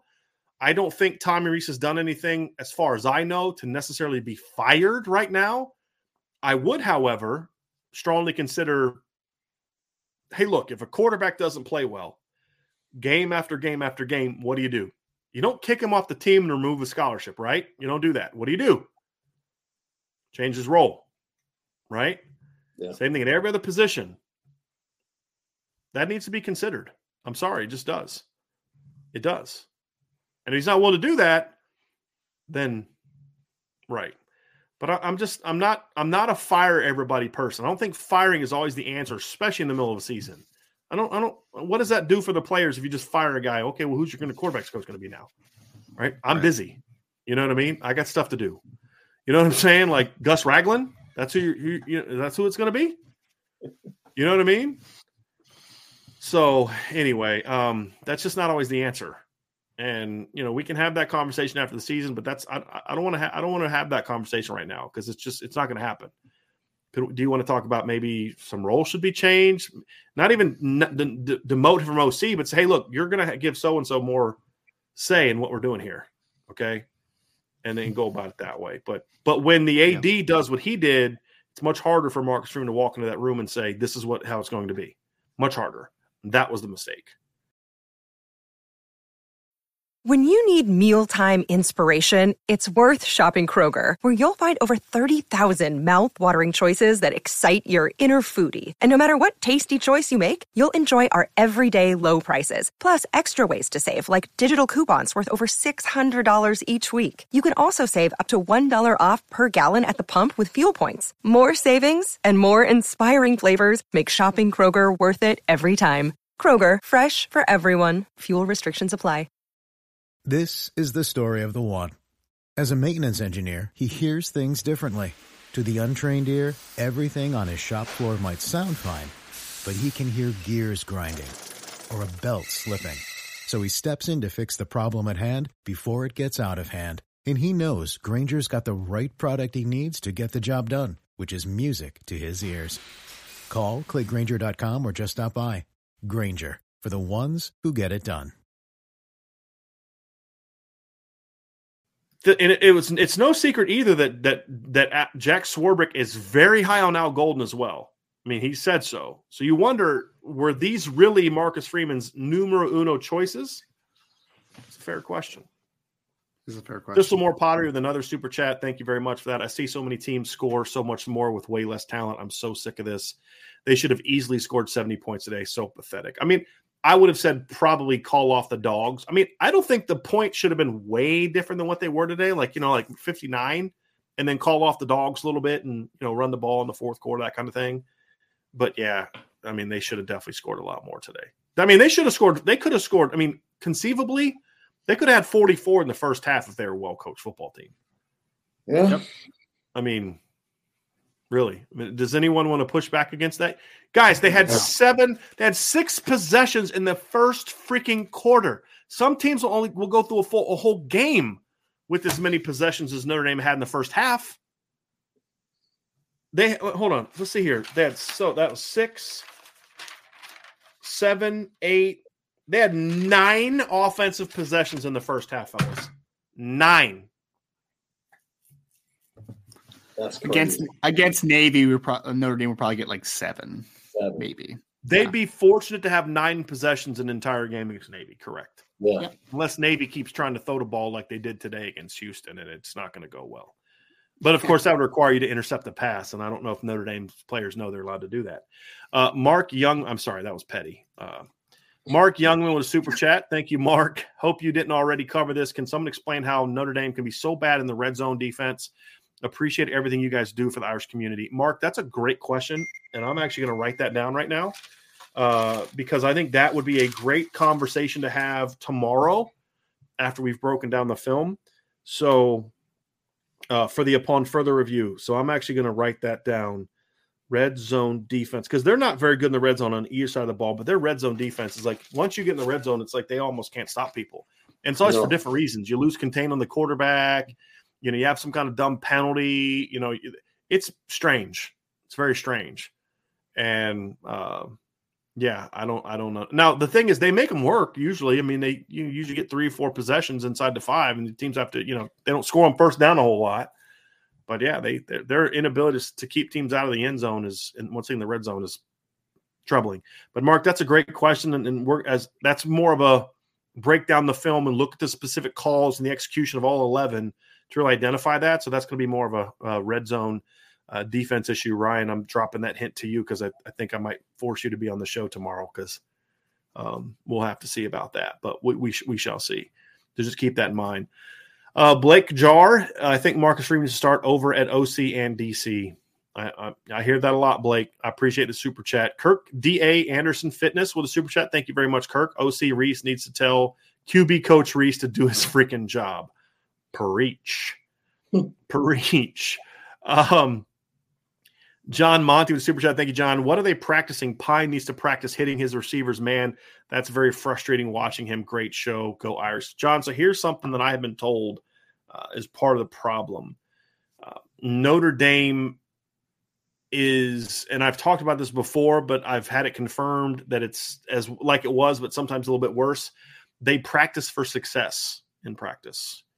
And what that means is, is they do they they all they're always trying to put themselves in the call that works that that the that works best, and they're not doing enough early in the week, yes, do that because you need to get into a rhythm. But then as you guys get into the week, it's hey, let's start giving some looks that maybe aren't ideal for this call. So the quarterback knows what to do when that doesn't work out. I've been told for by multiple sources they don't do enough of that. And that's been an issue for years. And I mean, who did he learn from that? You know, so I, I think I think that's a bit of an issue. Patrick Tolan with a super chat. Thank you, Patrick. Has, has Rylie Mills played his way into the NFL draft so far this year? Ryan, I will let you address that one. Look, I mean, the NFL is always going to be interested in a 6'5, 293 pound player that can play multiple positions on the defensive line. I just, I don't think he's done enough or going to be a high enough draft pick in 2023 to be a true candidate to declare early. I mean, but Patrick, I mean, if you're asking me, will there be interest? Yeah, for sure. Rylie Mills will get drafted just off of traits. Like he would 100% get drafted, but I, I don't see any reason that Rylie should declare early for the NFL draft. He still needs to keep evolving as a player, but yes, I mean, there will certainly be interest in him, no doubt about it. So basically, Ryan, what you're saying is he has definitely put himself on the NFL draft radar for oh, next yeah. year. Right. Well, I, right. I, I mean, Brian, I would say like this, right? If Rylie Mills declared for the draft this year for whatever reason, I would be pretty certain he'd be drafted based upon his traits, right? Late. But yeah, it'd be late. Exactly. He, he's not like he's not going to go top hundred this year based upon what he's done. Right. Could he get there next year? It's possible. He's got he's got he's a lot of talent. good year. He has not had a great. He's had a good year. Rylie's been a good football player this year, mm-hmm. and he's had some big plays for him. Uh, he just he hasn't taken kind of that big jump to where you're like, whoa, like this guy's a dude. But um, yeah, I mean, part of it's they, he's kind of been moved around a lot. You know, he never really got comfortable like one position. So, but he's he's he's been he's been solid this year. John Monty with a super chat. Thank you, John. I honestly think they only run three or four plays. Come on, Rees needs to get his head out of his fanny. And honestly, John, I'm okay with them not running more than three or four run plays. I mean, guys, have you ever heard me say they don't run enough run plays?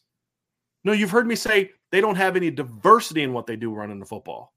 I mean, if all they did was inside zone, counter, stretch, buck sweep and some kind of like ISO short yardage play with a lead blocker, mm-hmm. uh, fine. So you don't need a whole lot more than that, fellas. I mean, you really don't.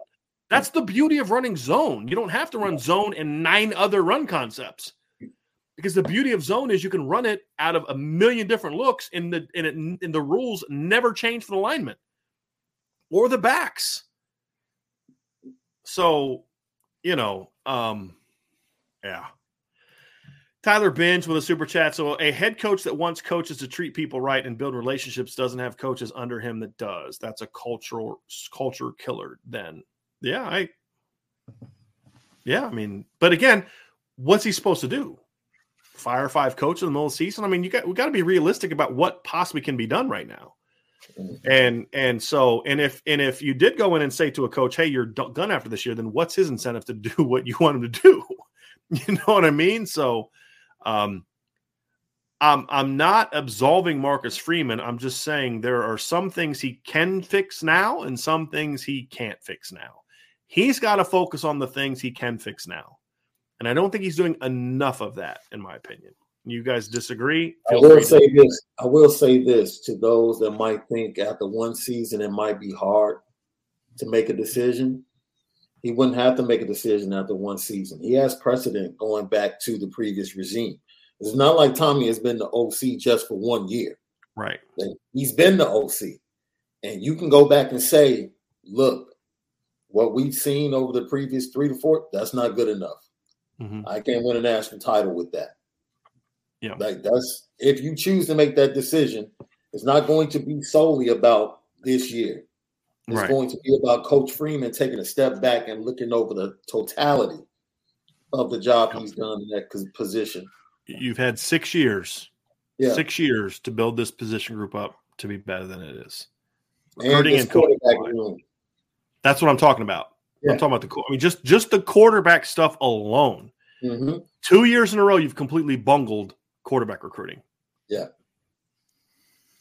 I mean, Two years in a row, you've completely dropped the ball, and that doesn't even get into the 2019 class bungles. Yeah. Yeah. I mean, the fact that you were a miserable human being towards your 2018 quarterback to the point where the kid wanted to quit football, not because he wasn't playing, because you treated him so. I'm gonna curse. I caught myself, Sean. Caught yeah. myself. Yeah. Well, you know, it's that stuff that bothers me right? That's the stuff that bothers me.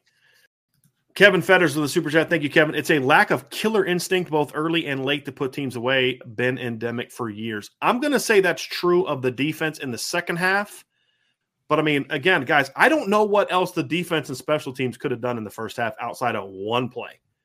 I mean, they, guys, they gave the offense the ball in UNLV territory seven times in the first half. Yeah. If that's yeah. not, I mean, it should have been 70 to 7 the way that they were doing that, fellas. I mean, you know, that's a bit hyperbolic, but you get the point that I'm making, right? You get the ball that close that many times, you should have at least, I mean, they should have had at least four touchdowns out of seven. and two. Maltavius yeah. with a super chat. I appreciate you very much. Love seeing your kid with the IB hat on in, in, that avatar right there. Felt like I needed to take a shower after this game. I just felt dirty. Cheers, gentlemen. That's the sad thing is, is that there just wasn't a lot of excitement from the head coach, to the mm-hmm. players, to us, to the fans about a 44 to 21 win. You guys saw it after the game. I saw it. I watched the kids leave the field. I watched Marcus Freeman in the press conference. I, you, Sean, you watched the kids give pre- interviews afterwards. Did they seem like a team that was super fired up about winning 44 to 21? No. Because no. these kids are smart. They know. They know. Man, it's good enough to beat UNLV. That's not good enough to beat. These kids have played. I mean, Michael Mayer's played against Clemson twice. Yeah. He's played against Cincinnati. He's played against good football teams. He knows this. Eh, what we did today, this ain't getting it done. Mm-mm. This ain't getting it done. Derek Calmer with a super chat. Thank you. If Tommy outran that cop, do you think he'd be more apt to let his players use their speed and space? That is so wrong.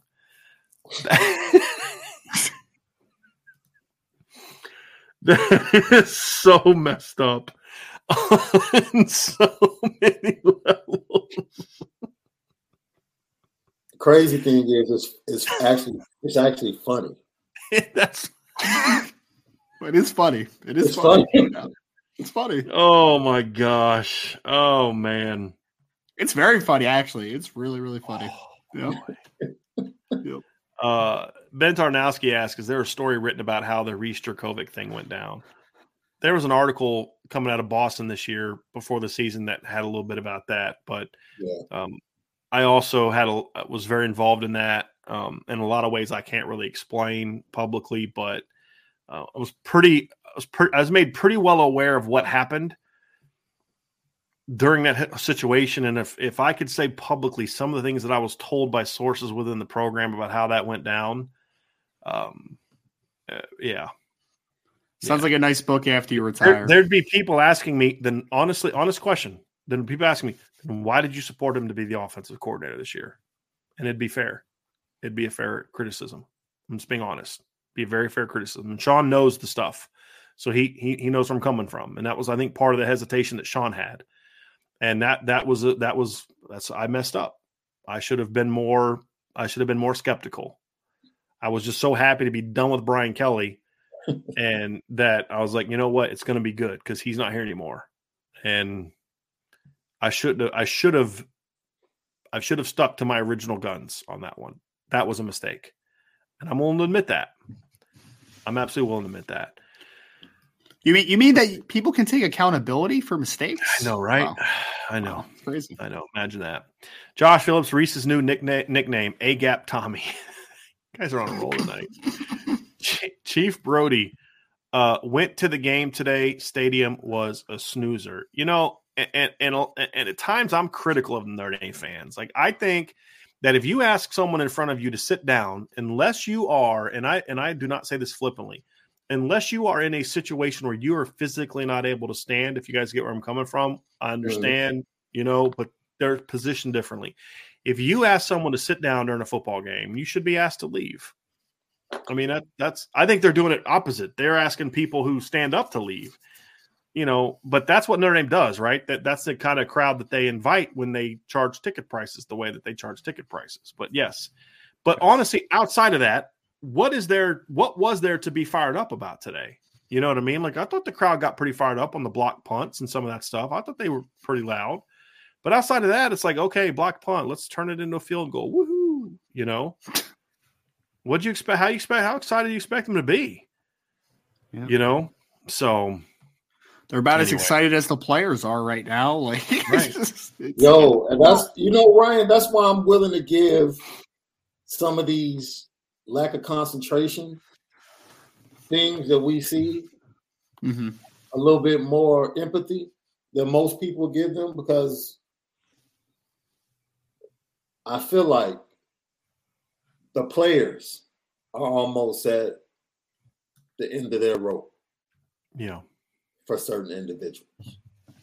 Well, I, I think, I think Brian. Have, I think they respect because they show respect but I think just the way everything's going, because I think, think about this.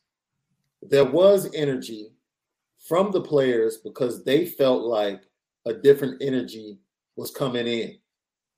And they came back only to see this is the same bullcrap Sean we've been dealing with. Through the BYU game, through the BYU game, one of the comments we made was other than Marshall, we did not question this team's emotion. They emotionally met Ohio State emotionally. They mm-hmm. emotionally mm-hmm. were ready to play Carolina and BYU. That changed last week. And I think part of it, to your point, Sean, is when it's the same. What y'all got to understand what goes into a Saturday. You knew what happened last week, and you come out, and all you get is your fault, your fault, your fault, your fault. You're not playing. You're not playing. We're gonna do the same freaking we did last week.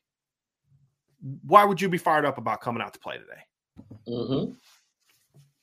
Why?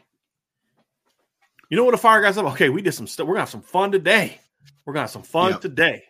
Mm-hmm. You know, but that's not that's not the way it is. Again, I thought the defense played with some fire. I, I really did in the first half, and that went away, right? Because they were making plays. They were doing yeah. some stuff that was a little bit different. The linebacker yeah. Marist was being triggered a little bit more on first and second down. Like they had a nickel fire. Defense was playing good. And then they went away from that in the second half, and they got complacent and you know couldn't put this team away. I cannot believe that Notre Dame has played Marshall and, and, and UNLV at home and Stanford at home, who stinks.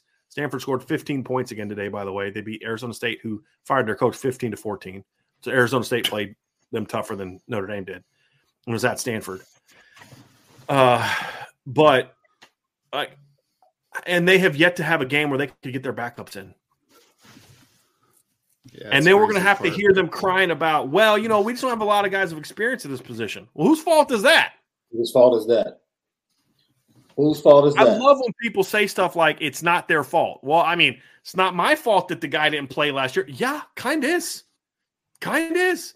Like yeah. one of the biggest things, one of the things I hate more than anything is, you know, players determine playing time. Bull freaking crap. I never once in my time as a coach had a player come and say, hey, Coach, I'm playing 30 snaps this weekend. Uh, no, uh, you're not. I determine that. Coaches determine that. Oh, well, what that means is no, no, I know what it means. But in my time as a player, as a coach, following this, there's been plenty of kids who did everything they needed to do in practice and still didn't play. Right? Do you think Greer Martini and Nyles Morgan didn't play over Joe Schmidt because they were jerking around in practice and not paying attention and not in the film room, not working hard? No. No. That wasn't an issue. The coaches determined what was going to be the case. And, you know, that's just the reality of it. So you think Tobias Merriweather was just like kind of hanging out in the background, not doing anything, and, Tob- and Deion Colzie is hanging out, not doing anything in practice the first six weeks, the first six games of the year? Or do you think they were doing everything they were asked to do, but they just chose not to play him? Which one do you think is more true? We did have another super chat pop up here, guys. A couple more actually.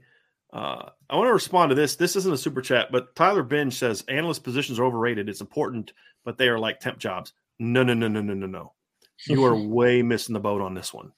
Uh, with all due respect, if you handle your analyst positions well, it's a huge benefit to your program. Huge. Yep. That's why people like Saban and Ryan Day and Sark is doing that at Texas. Hire veteran, proven coaches. They a are kind of in retirement mode, or head coaches that got fired that are still really good football coaches. Like Gary That's Patterson. why they right exactly. or David Cutcliffe or like people like that that hey I don't want to be a full-time coach anymore because I don't want to be on the I don't want to be on the road recruiting I don't want to be in the grind. But you know what? I still love breaking down film. I still love putting scouting reports together. I still like doing that. Here's a hundred grand let's do it. You know what I mean? So the way that college programs set up now if you're not using your analyst positions effectively you're missing out and if Notre Dame's not paying enough to get those guys, and I'm just hypoth- I don't know if that's the reason, they're not paying enough to get really quality analysts, and that's a mistake because they're not giving the, the, the entire staff enough resources to go be effective. Because, like, here's the thing if I'm putting a game plan together this week for UNLV, I, how much time can I spend getting ready for Syracuse next week? Do you know, it'd be great if I had two coaches that I trusted that knew the game that I could listen to and say, hey, this is your job. You're my advanced scouting guy. So when I sit down mm-hmm. Sunday night to put the game plan together, I got my cut ups, I got my scouting reports, I got my I've got my tendencies, I've got my third down stuff from someone that I know, no, not from some GA who was playing college football last year. You know, but from a from a coach that I know knows the game, then that's going to give me a huge head start on going out there and doing my my film prep and my work prep for that next week's game. Huge advantage. So I'm going to disagree with this, Tyler. I think analyst positions are incredibly important, incredibly important. And if you're not using them correctly, then that's that's a that's a, a problem. I'm not saying that's Notre Dame's issue. I'm just saying that's a problem. I mean, Notre Dame's hiring young guys as analysts, and some of them I hear really, I hear a lot of good things about Tyler Mendelson. I don't know him personally, but I hear a lot of good things about him. I heard, I've heard a lot of good things about some GAs they've had in the past. Larry Black being one. I still have Notre Dame players and parents to talk about the job that they learned more under Larry Black as a GA than they've learned from any of their other D line coaches. He's at Vanderbilt now. So you know, if you're hiring the right people, GAs and analysts are are assets. If you're doing it right. But sometimes it can be a young guy. Sometimes it's some 24 year old wicked smart kid who maybe just wasn't a great football player, but he's really smart. And there's nothing wrong with that. Sometimes, though, it's probably smart to go get a veteran guy that can help you with that. Or if you have a young offensive coordinator like Tom Rees, it would have been really smart to hire an analyst who has been a veteran. Like, you know, like, and I don't know if it's true or not that they tried to hire David Cutcliffe. I have no clue. I have no clue if David Cutcliffe wanted the job. But hypothetically, if David Cutcliffe wanted the job, it'd have been really smart to hire him as an analyst. Oh yeah, because it's a great resource to just spitball off of and, and say, "Hey, look, man, I've been there. I've done this before." Right? And and you definitely you have know, a good quarterback coach on the uh, staff then if you had David Cutcliffe. Well, I mean, so he wouldn't be coaching the quarterbacks, but he could give advice and help and tips. And hey, here's something to really work. I had a kid because here's here's what experience does. I had a kid who had that same issue about 25 years ago, and here's what I did. Here's what worked for me or here's here's what I did and it made it worse. Well, don't do that. You know, that's what that's why experience. Why why do you think coaches call other veteran coaches or guys they know and respect? You hear this all the time. You know, Urban Meyer would go visit with Bill Belichick in the offseason and vice versa. Well, they weren't just hanging out drinking beers. I mean, I'm sure that's part of what they were doing, but they were two people that respected each other that they knew would challenge each other about things or give each other new ideas and new practices. And hey, this is a great drill. I mean, some of the best things I ever got from coaches that I respected wasn't a scheme, it was a drill. Man, we're running this play, and I just can't get my backs to make this cut. Hey, you know what? We do this drill, and this is how we work on this. It's really worked for us from a technique standpoint. It's a great idea. And you implement the drill, not the scheme. You know the scheme, but you implement the drill. And that's why coaches should always be looking to be surrounded by as many smart people as possible, either on your staff or people in your Rolodex of people you can call when you're struggling. And I, I can't get this play going. Hey, man, send me some of your last game. Cool. Hey, I'm watching this. You guys are reducing your backside splits on this play, and it's a dead giveaway every time. I think about that because we've run it so much that I even think about that. But you give somebody who knows the game some fresh eyes and they can do that. But if you have an analyst in that role where your job, your only job, you have analysts do different things. Your job is to self scout us and find out the things that if you were facing us, like if I was an offensive coordinator, I'll be honest with you, one of my analysts would be a former defensive coach. Because I would want him breaking me down every week. What are the things that we're doing that you that would be easy for you to defend or tendencies that you could pick up? And what are some things that we're that we're that we can do that you'd be like man i hope they don't use that guy that way. What why not do that? That's that's what i would want if i was that would be one of my analyst positions would be a former defensive coach who would just be breaking us down as if he's preparing to stop us every week mm-hmm. and then talking to me about the thing hey man every time you guys run this pull this g pull your your splits are th- four inches shorter. A good coach is this coach may not figure it out. That coach may not figure it out. But you know who's going to figure it out? Nick Saban's going to figure it out, right? Jim Knowles is going to figure it out, right? Quiet Kelsey's going to figure it out. You, you know what I mean, guys? Dave Aranda's going to figure it out. Jim Leonhard's going to figure it out, right? And those are the game. Kirby Smart's definitely going to figure it out, right? That's what good coaches should be doing, surrounding yourself with as many good people as possible. And if you're afraid that someone may – undermine your authority, that's your mental weakness, not theirs. That's not a them problem. That's a you problem. And that's my rant on analyst positions. That's That's also if someone has that type because I, I, saw someone say that's an ego thing. I think that's a lack of belief in yourself if you're that's afraid to have fragile people around thing, you. Really. Yes, one hundred percent. Because if I really had an ego, I'm not worried about you. Exactly. If I had if I had a fragile ego, you want to know two people I would not have hired? Them. Because I would want people to disagree with me all the time. But I don't want that. I've said that. How many times have I told you guys that? Don't just agree with me all the time. Right? But that's what you do. That's that's what good coaches do. If Urban Meyer had a fragile ego, do you think there's any chance in heck that he hires Ryan Day as his offensive coordinator? He hired a guy that's smarter than he is when it comes to offense. That's not easy to do. I disagree. That's not easy to do. Well, it's fine. I'm just, I'm just right? but do you get what I'm saying, though, guys? Yeah, right. That's what good coaches do. So yeah, yeah. So, I, I, just to talk about that, I think was that was one of the important things that came out this week, right? That they have this position has not been filled. How does that happen, Sean? Why?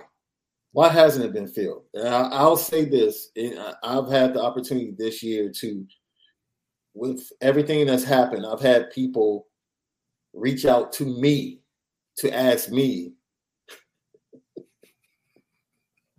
I'm not doing that, Derek. But I've had people reach out to me to ask me, yo, what's going on? I'm hearing this, I'm hearing that. And it's been one person at the center of the majority of those questions. Same here. So the word is getting out. And usually when you can't hire somebody to a certain position, it's either salary and benefits or mm, I don't know if I want to take that position. Right. It's not an attractive position. Yeah for certain reasons. And yeah, the word in a sense has gotten out. Yeah. Around college football. Like Yep. I'll just leave it at that. Yep.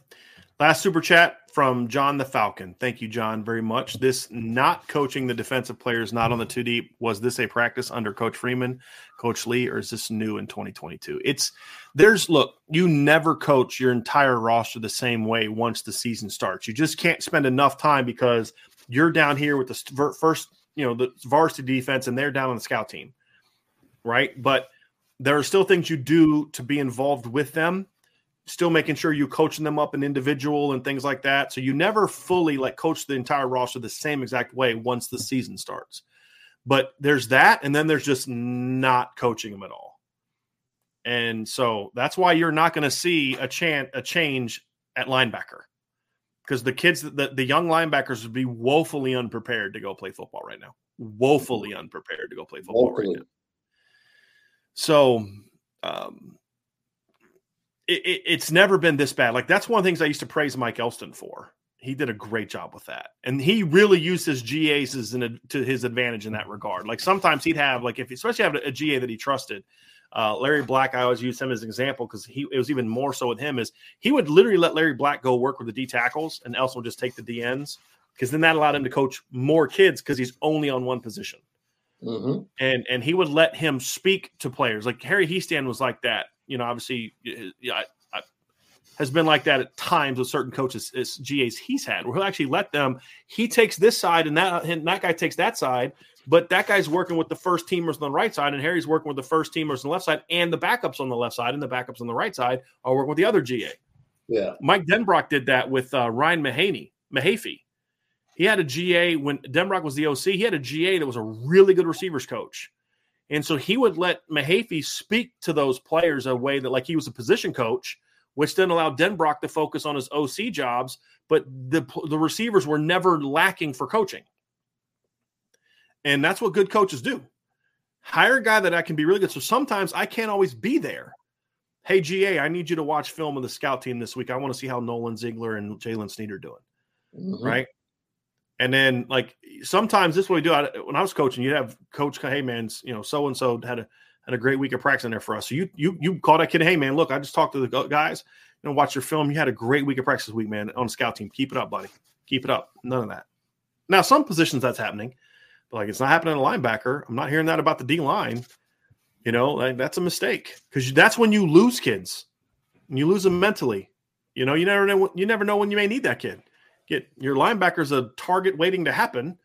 You know, and then you're an injury away from needing those kids to play. So, those are the things that Coach Freeman is to see and adjust and fix. But that's not how it was under Marcus Freeman. The way the defense is run on a day to day basis is so different this year than it was under Marcus Freeman. Here's an example somebody I was told. I was talking to somebody real close to the program this week, and they said,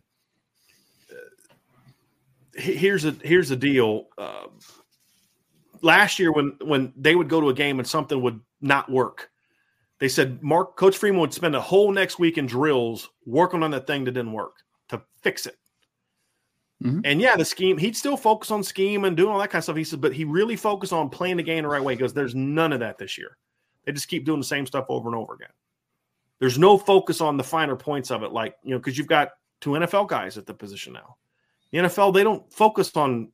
I mean, Sean, no. you've been to how many NFL? They don't focus no. on fundamental. They, they still no. coach it, but not. It's not to the like. There's there's fundamentals, and then there's scheme, and then it's a sliding scale, right? And colleges should be more here, and NFL it's more here you just assume that these 28, 29, 30 year olds know how to line up and block and tackle, right?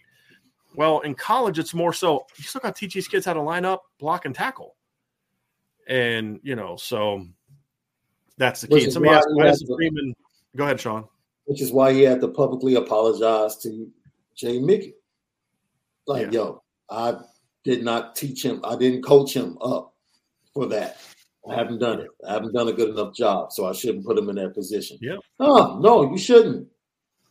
You shouldn't. And maybe you need to tell your uh, offensive coordinator that. Like, yeah. he's not coaching them up and he's not putting them in good positions. He's not doing either. Nope. He's not doing either. Nope. So that is, I can say this based upon what you're saying, they practice the exact same way they practiced back in 2015 offensively, which is this we're running. This is the look they're going to give us. Like, forget if they come out in a different look. Heaven forbid they scout us. Yeah. And, and counter what we're going to do. They would never do that. No one would ever be smart enough to do that, not to come out and give us a look that's advantageous to the call. That we've been running the same thing every single game. Absolutely. Absolutely. Like since we're not doing our job, we expect every other coaching staff not to do their job. so and we'll just see who has the better players. That's literally somebody Tyler Bench said said this. Coach Marcus Freeman is a competitive guy. You know he isn't happy with this. Tyler, that's what we said at the very beginning of the show. You go back and watch his press conference, watch his body language, listen to his tone. He was not happy after the game. He's trying to keep And I was actually happy. I, I that's the only thing that made me happy today, Sean. Yeah. Like literally like well, seeing two RPOs, I can't believe how excited I was to see two RPOs completed, right? Like I yeah. was thrilled. Can't believe it. Yeah. yeah. But I mean, Tyler, go watch his go watch his press conference. I mean, Sean, you you saw it. You watched it, Sean.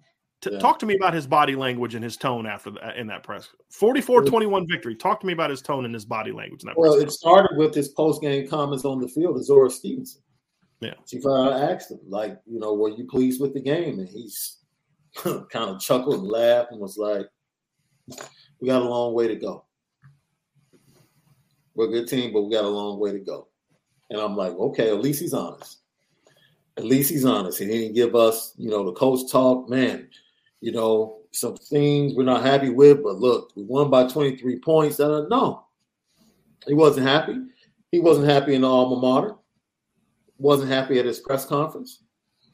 And uh, his press conference was shorter than his other press conferences. It was almost like he was ready to uh, he was ready to get out of there before he says something that he didn't want to say. And I think he's getting to a point where you know how you keep talking to someone and telling them, you know, I think this, I think that. And you're really not putting the hammer down. You're, you're being suggestive. Like, you know, I think we should probably go to this. Uh, I think we should probably go to that. Or I think we might think about doing this defensively or adding this to the practice or maybe, you know, look at different things in different ways. You know, teams might try to come at us defensively in this look. And then being suggestive, you're kind of leaving it up to the other person to kind of take the advice and implement it. And when you see that, you know, your input is being ignored. Right.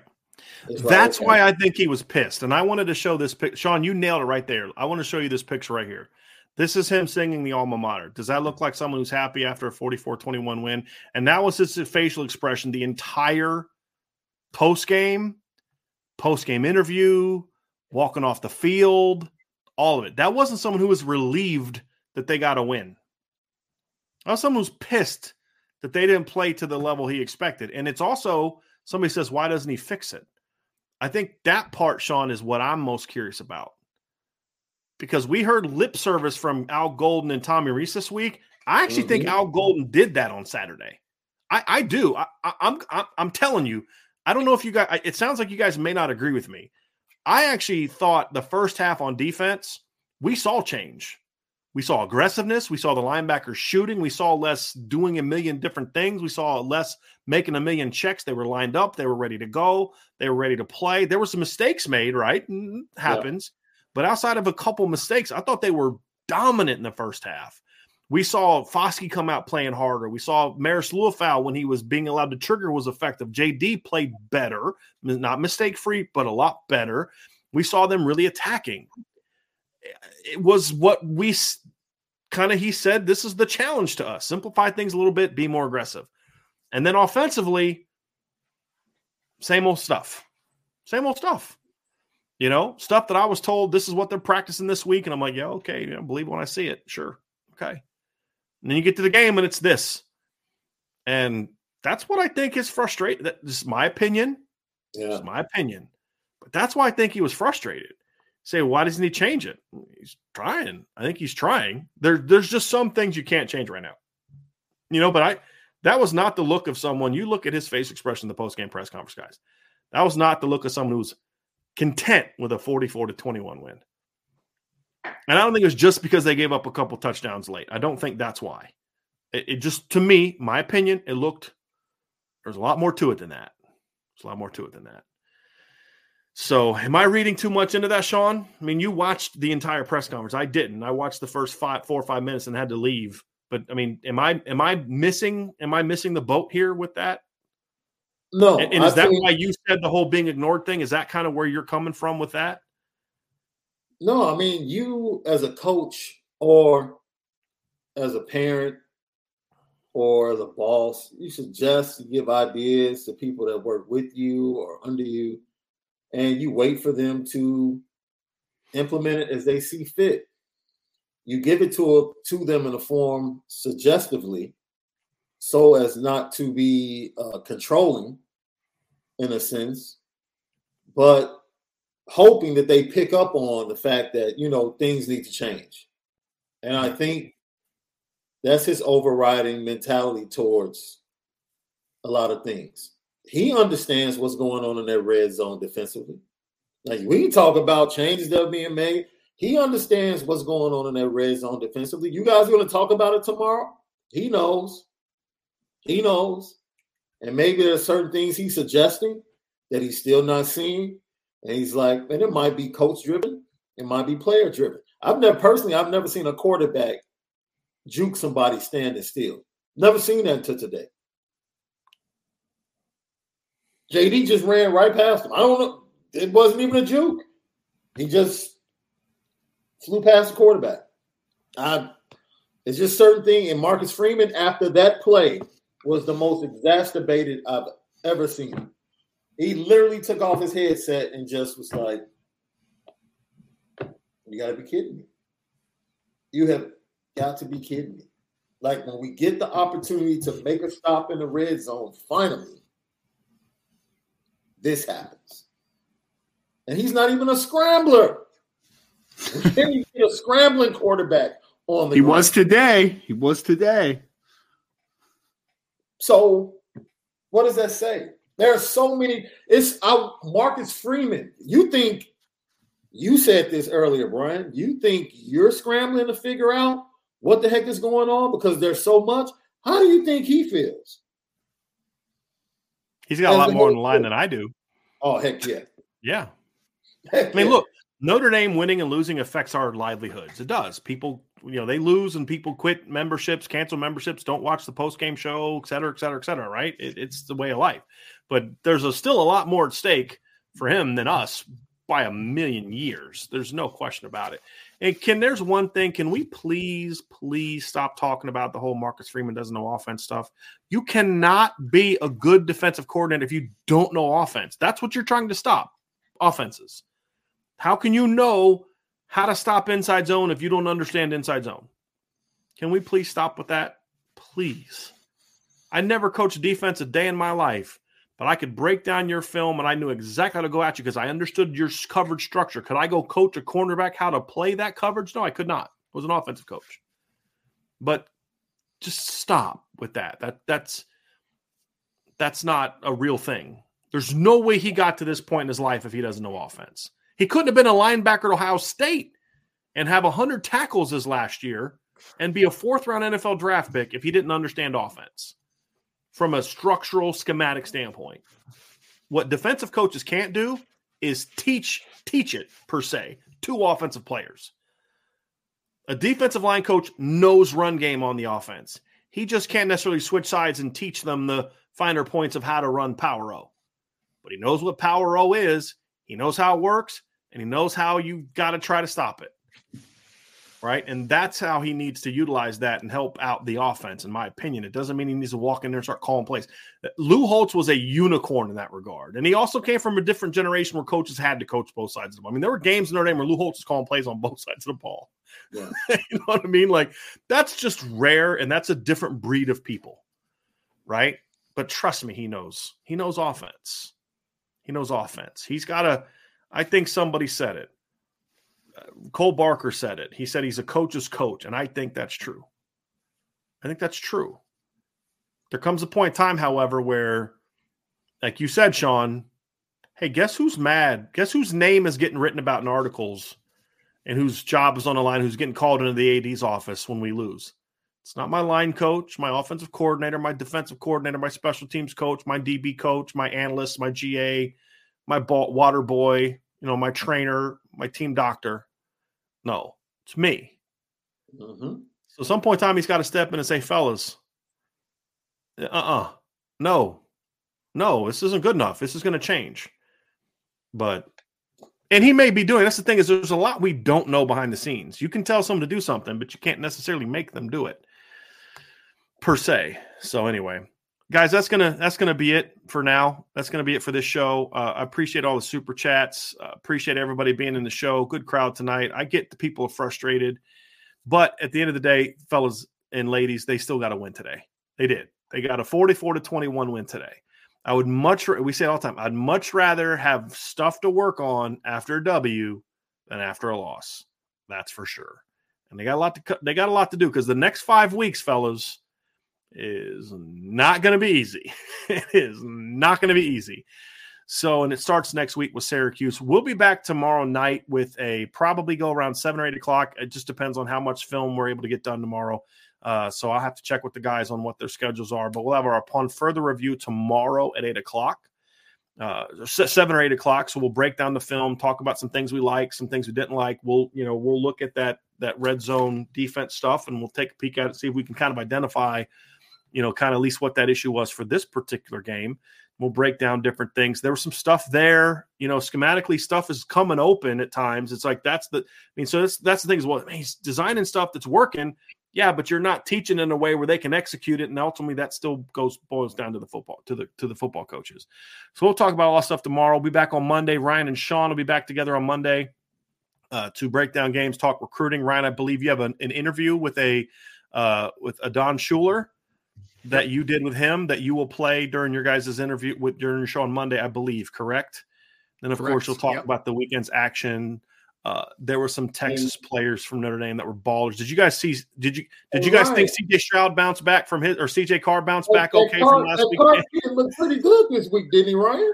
Holy crap! It's crazy. I thought I thought I thought it was going all down the hill from there. Yeah. Oh yeah, I thought he was a bust. I mean, he's Y'all, y'all bumped down to knew, y'all knew that the head coach and D coordinator for whoever they played this week looked at that film and said, "Oh crap, he's gonna be some crazy some some crazy week some crazy weeks though man i mean uh jade lamar had like 250 yards this week as well so Jade, was Jade Lamar, Jeremiyah Love, and Dylan Edwards. I haven't seen all the guys, but I know those three guys had Yeah. monster nights. I actually watched. uh I watched Peyton Bowen on Thursday, but then I la- I couldn't sleep last night, so I watched Jeremiyah Love's game against Edwardsburg.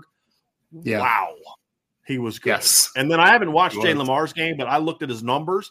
Ryan, didn't he do it on like 17 K, like 239 yards Yeah. on like on 17 carries? And like four tutties yeah yeah. Yeah, a, a, a guy that is, lives in uh, w- a guy that lives in Kansas and goes to all of Dylan Edwards' games texted me last night. He said Dylan Edwards had touchdown runs of 48, 62, 43, and two yards.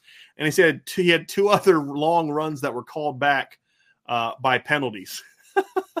happens to him every game man. Like every week he has like a 70 yard touchdown that gets called back. Like what the heck? Right. yeah. Yeah. It's hilarious. Absolutely hilarious so uh so anyway that's uh that's it for tonight's show so they'll talk about that on monday at one o'clock they'll have a lot to talk about from that regard uh may try to get into a little bit of uh, a little bit of this weekend's game so i'm going to get caught up on what those scores are so anyway everybody have a great rest of your game somebody just said dylan edwards is going to kill the ink. That's what I was laughing at. That's brilliant. Absolutely brilliant. All right, fellas. And uh, ladies and gents, everybody that's with us tonight, thank you all so much. We had Mace K had it in here, guys. Where was it at? Where's Mace's Mace's end? Here we go. Haven't had this in a while. Join the message board, everybody. Boards at irishbreakdown.com. Hit that subscribe button, hit the notification bell, share this podcast, leave a five-star review, visit the IB merch store uh, IB store for sweet merch like Sean's hat. And as always, go Irish. Thanks, everybody. Have a great day. Enjoy the rest of the games. Enjoy Notre Dame's W. And we will talk to you again very soon on the Irish Breakdown podcast.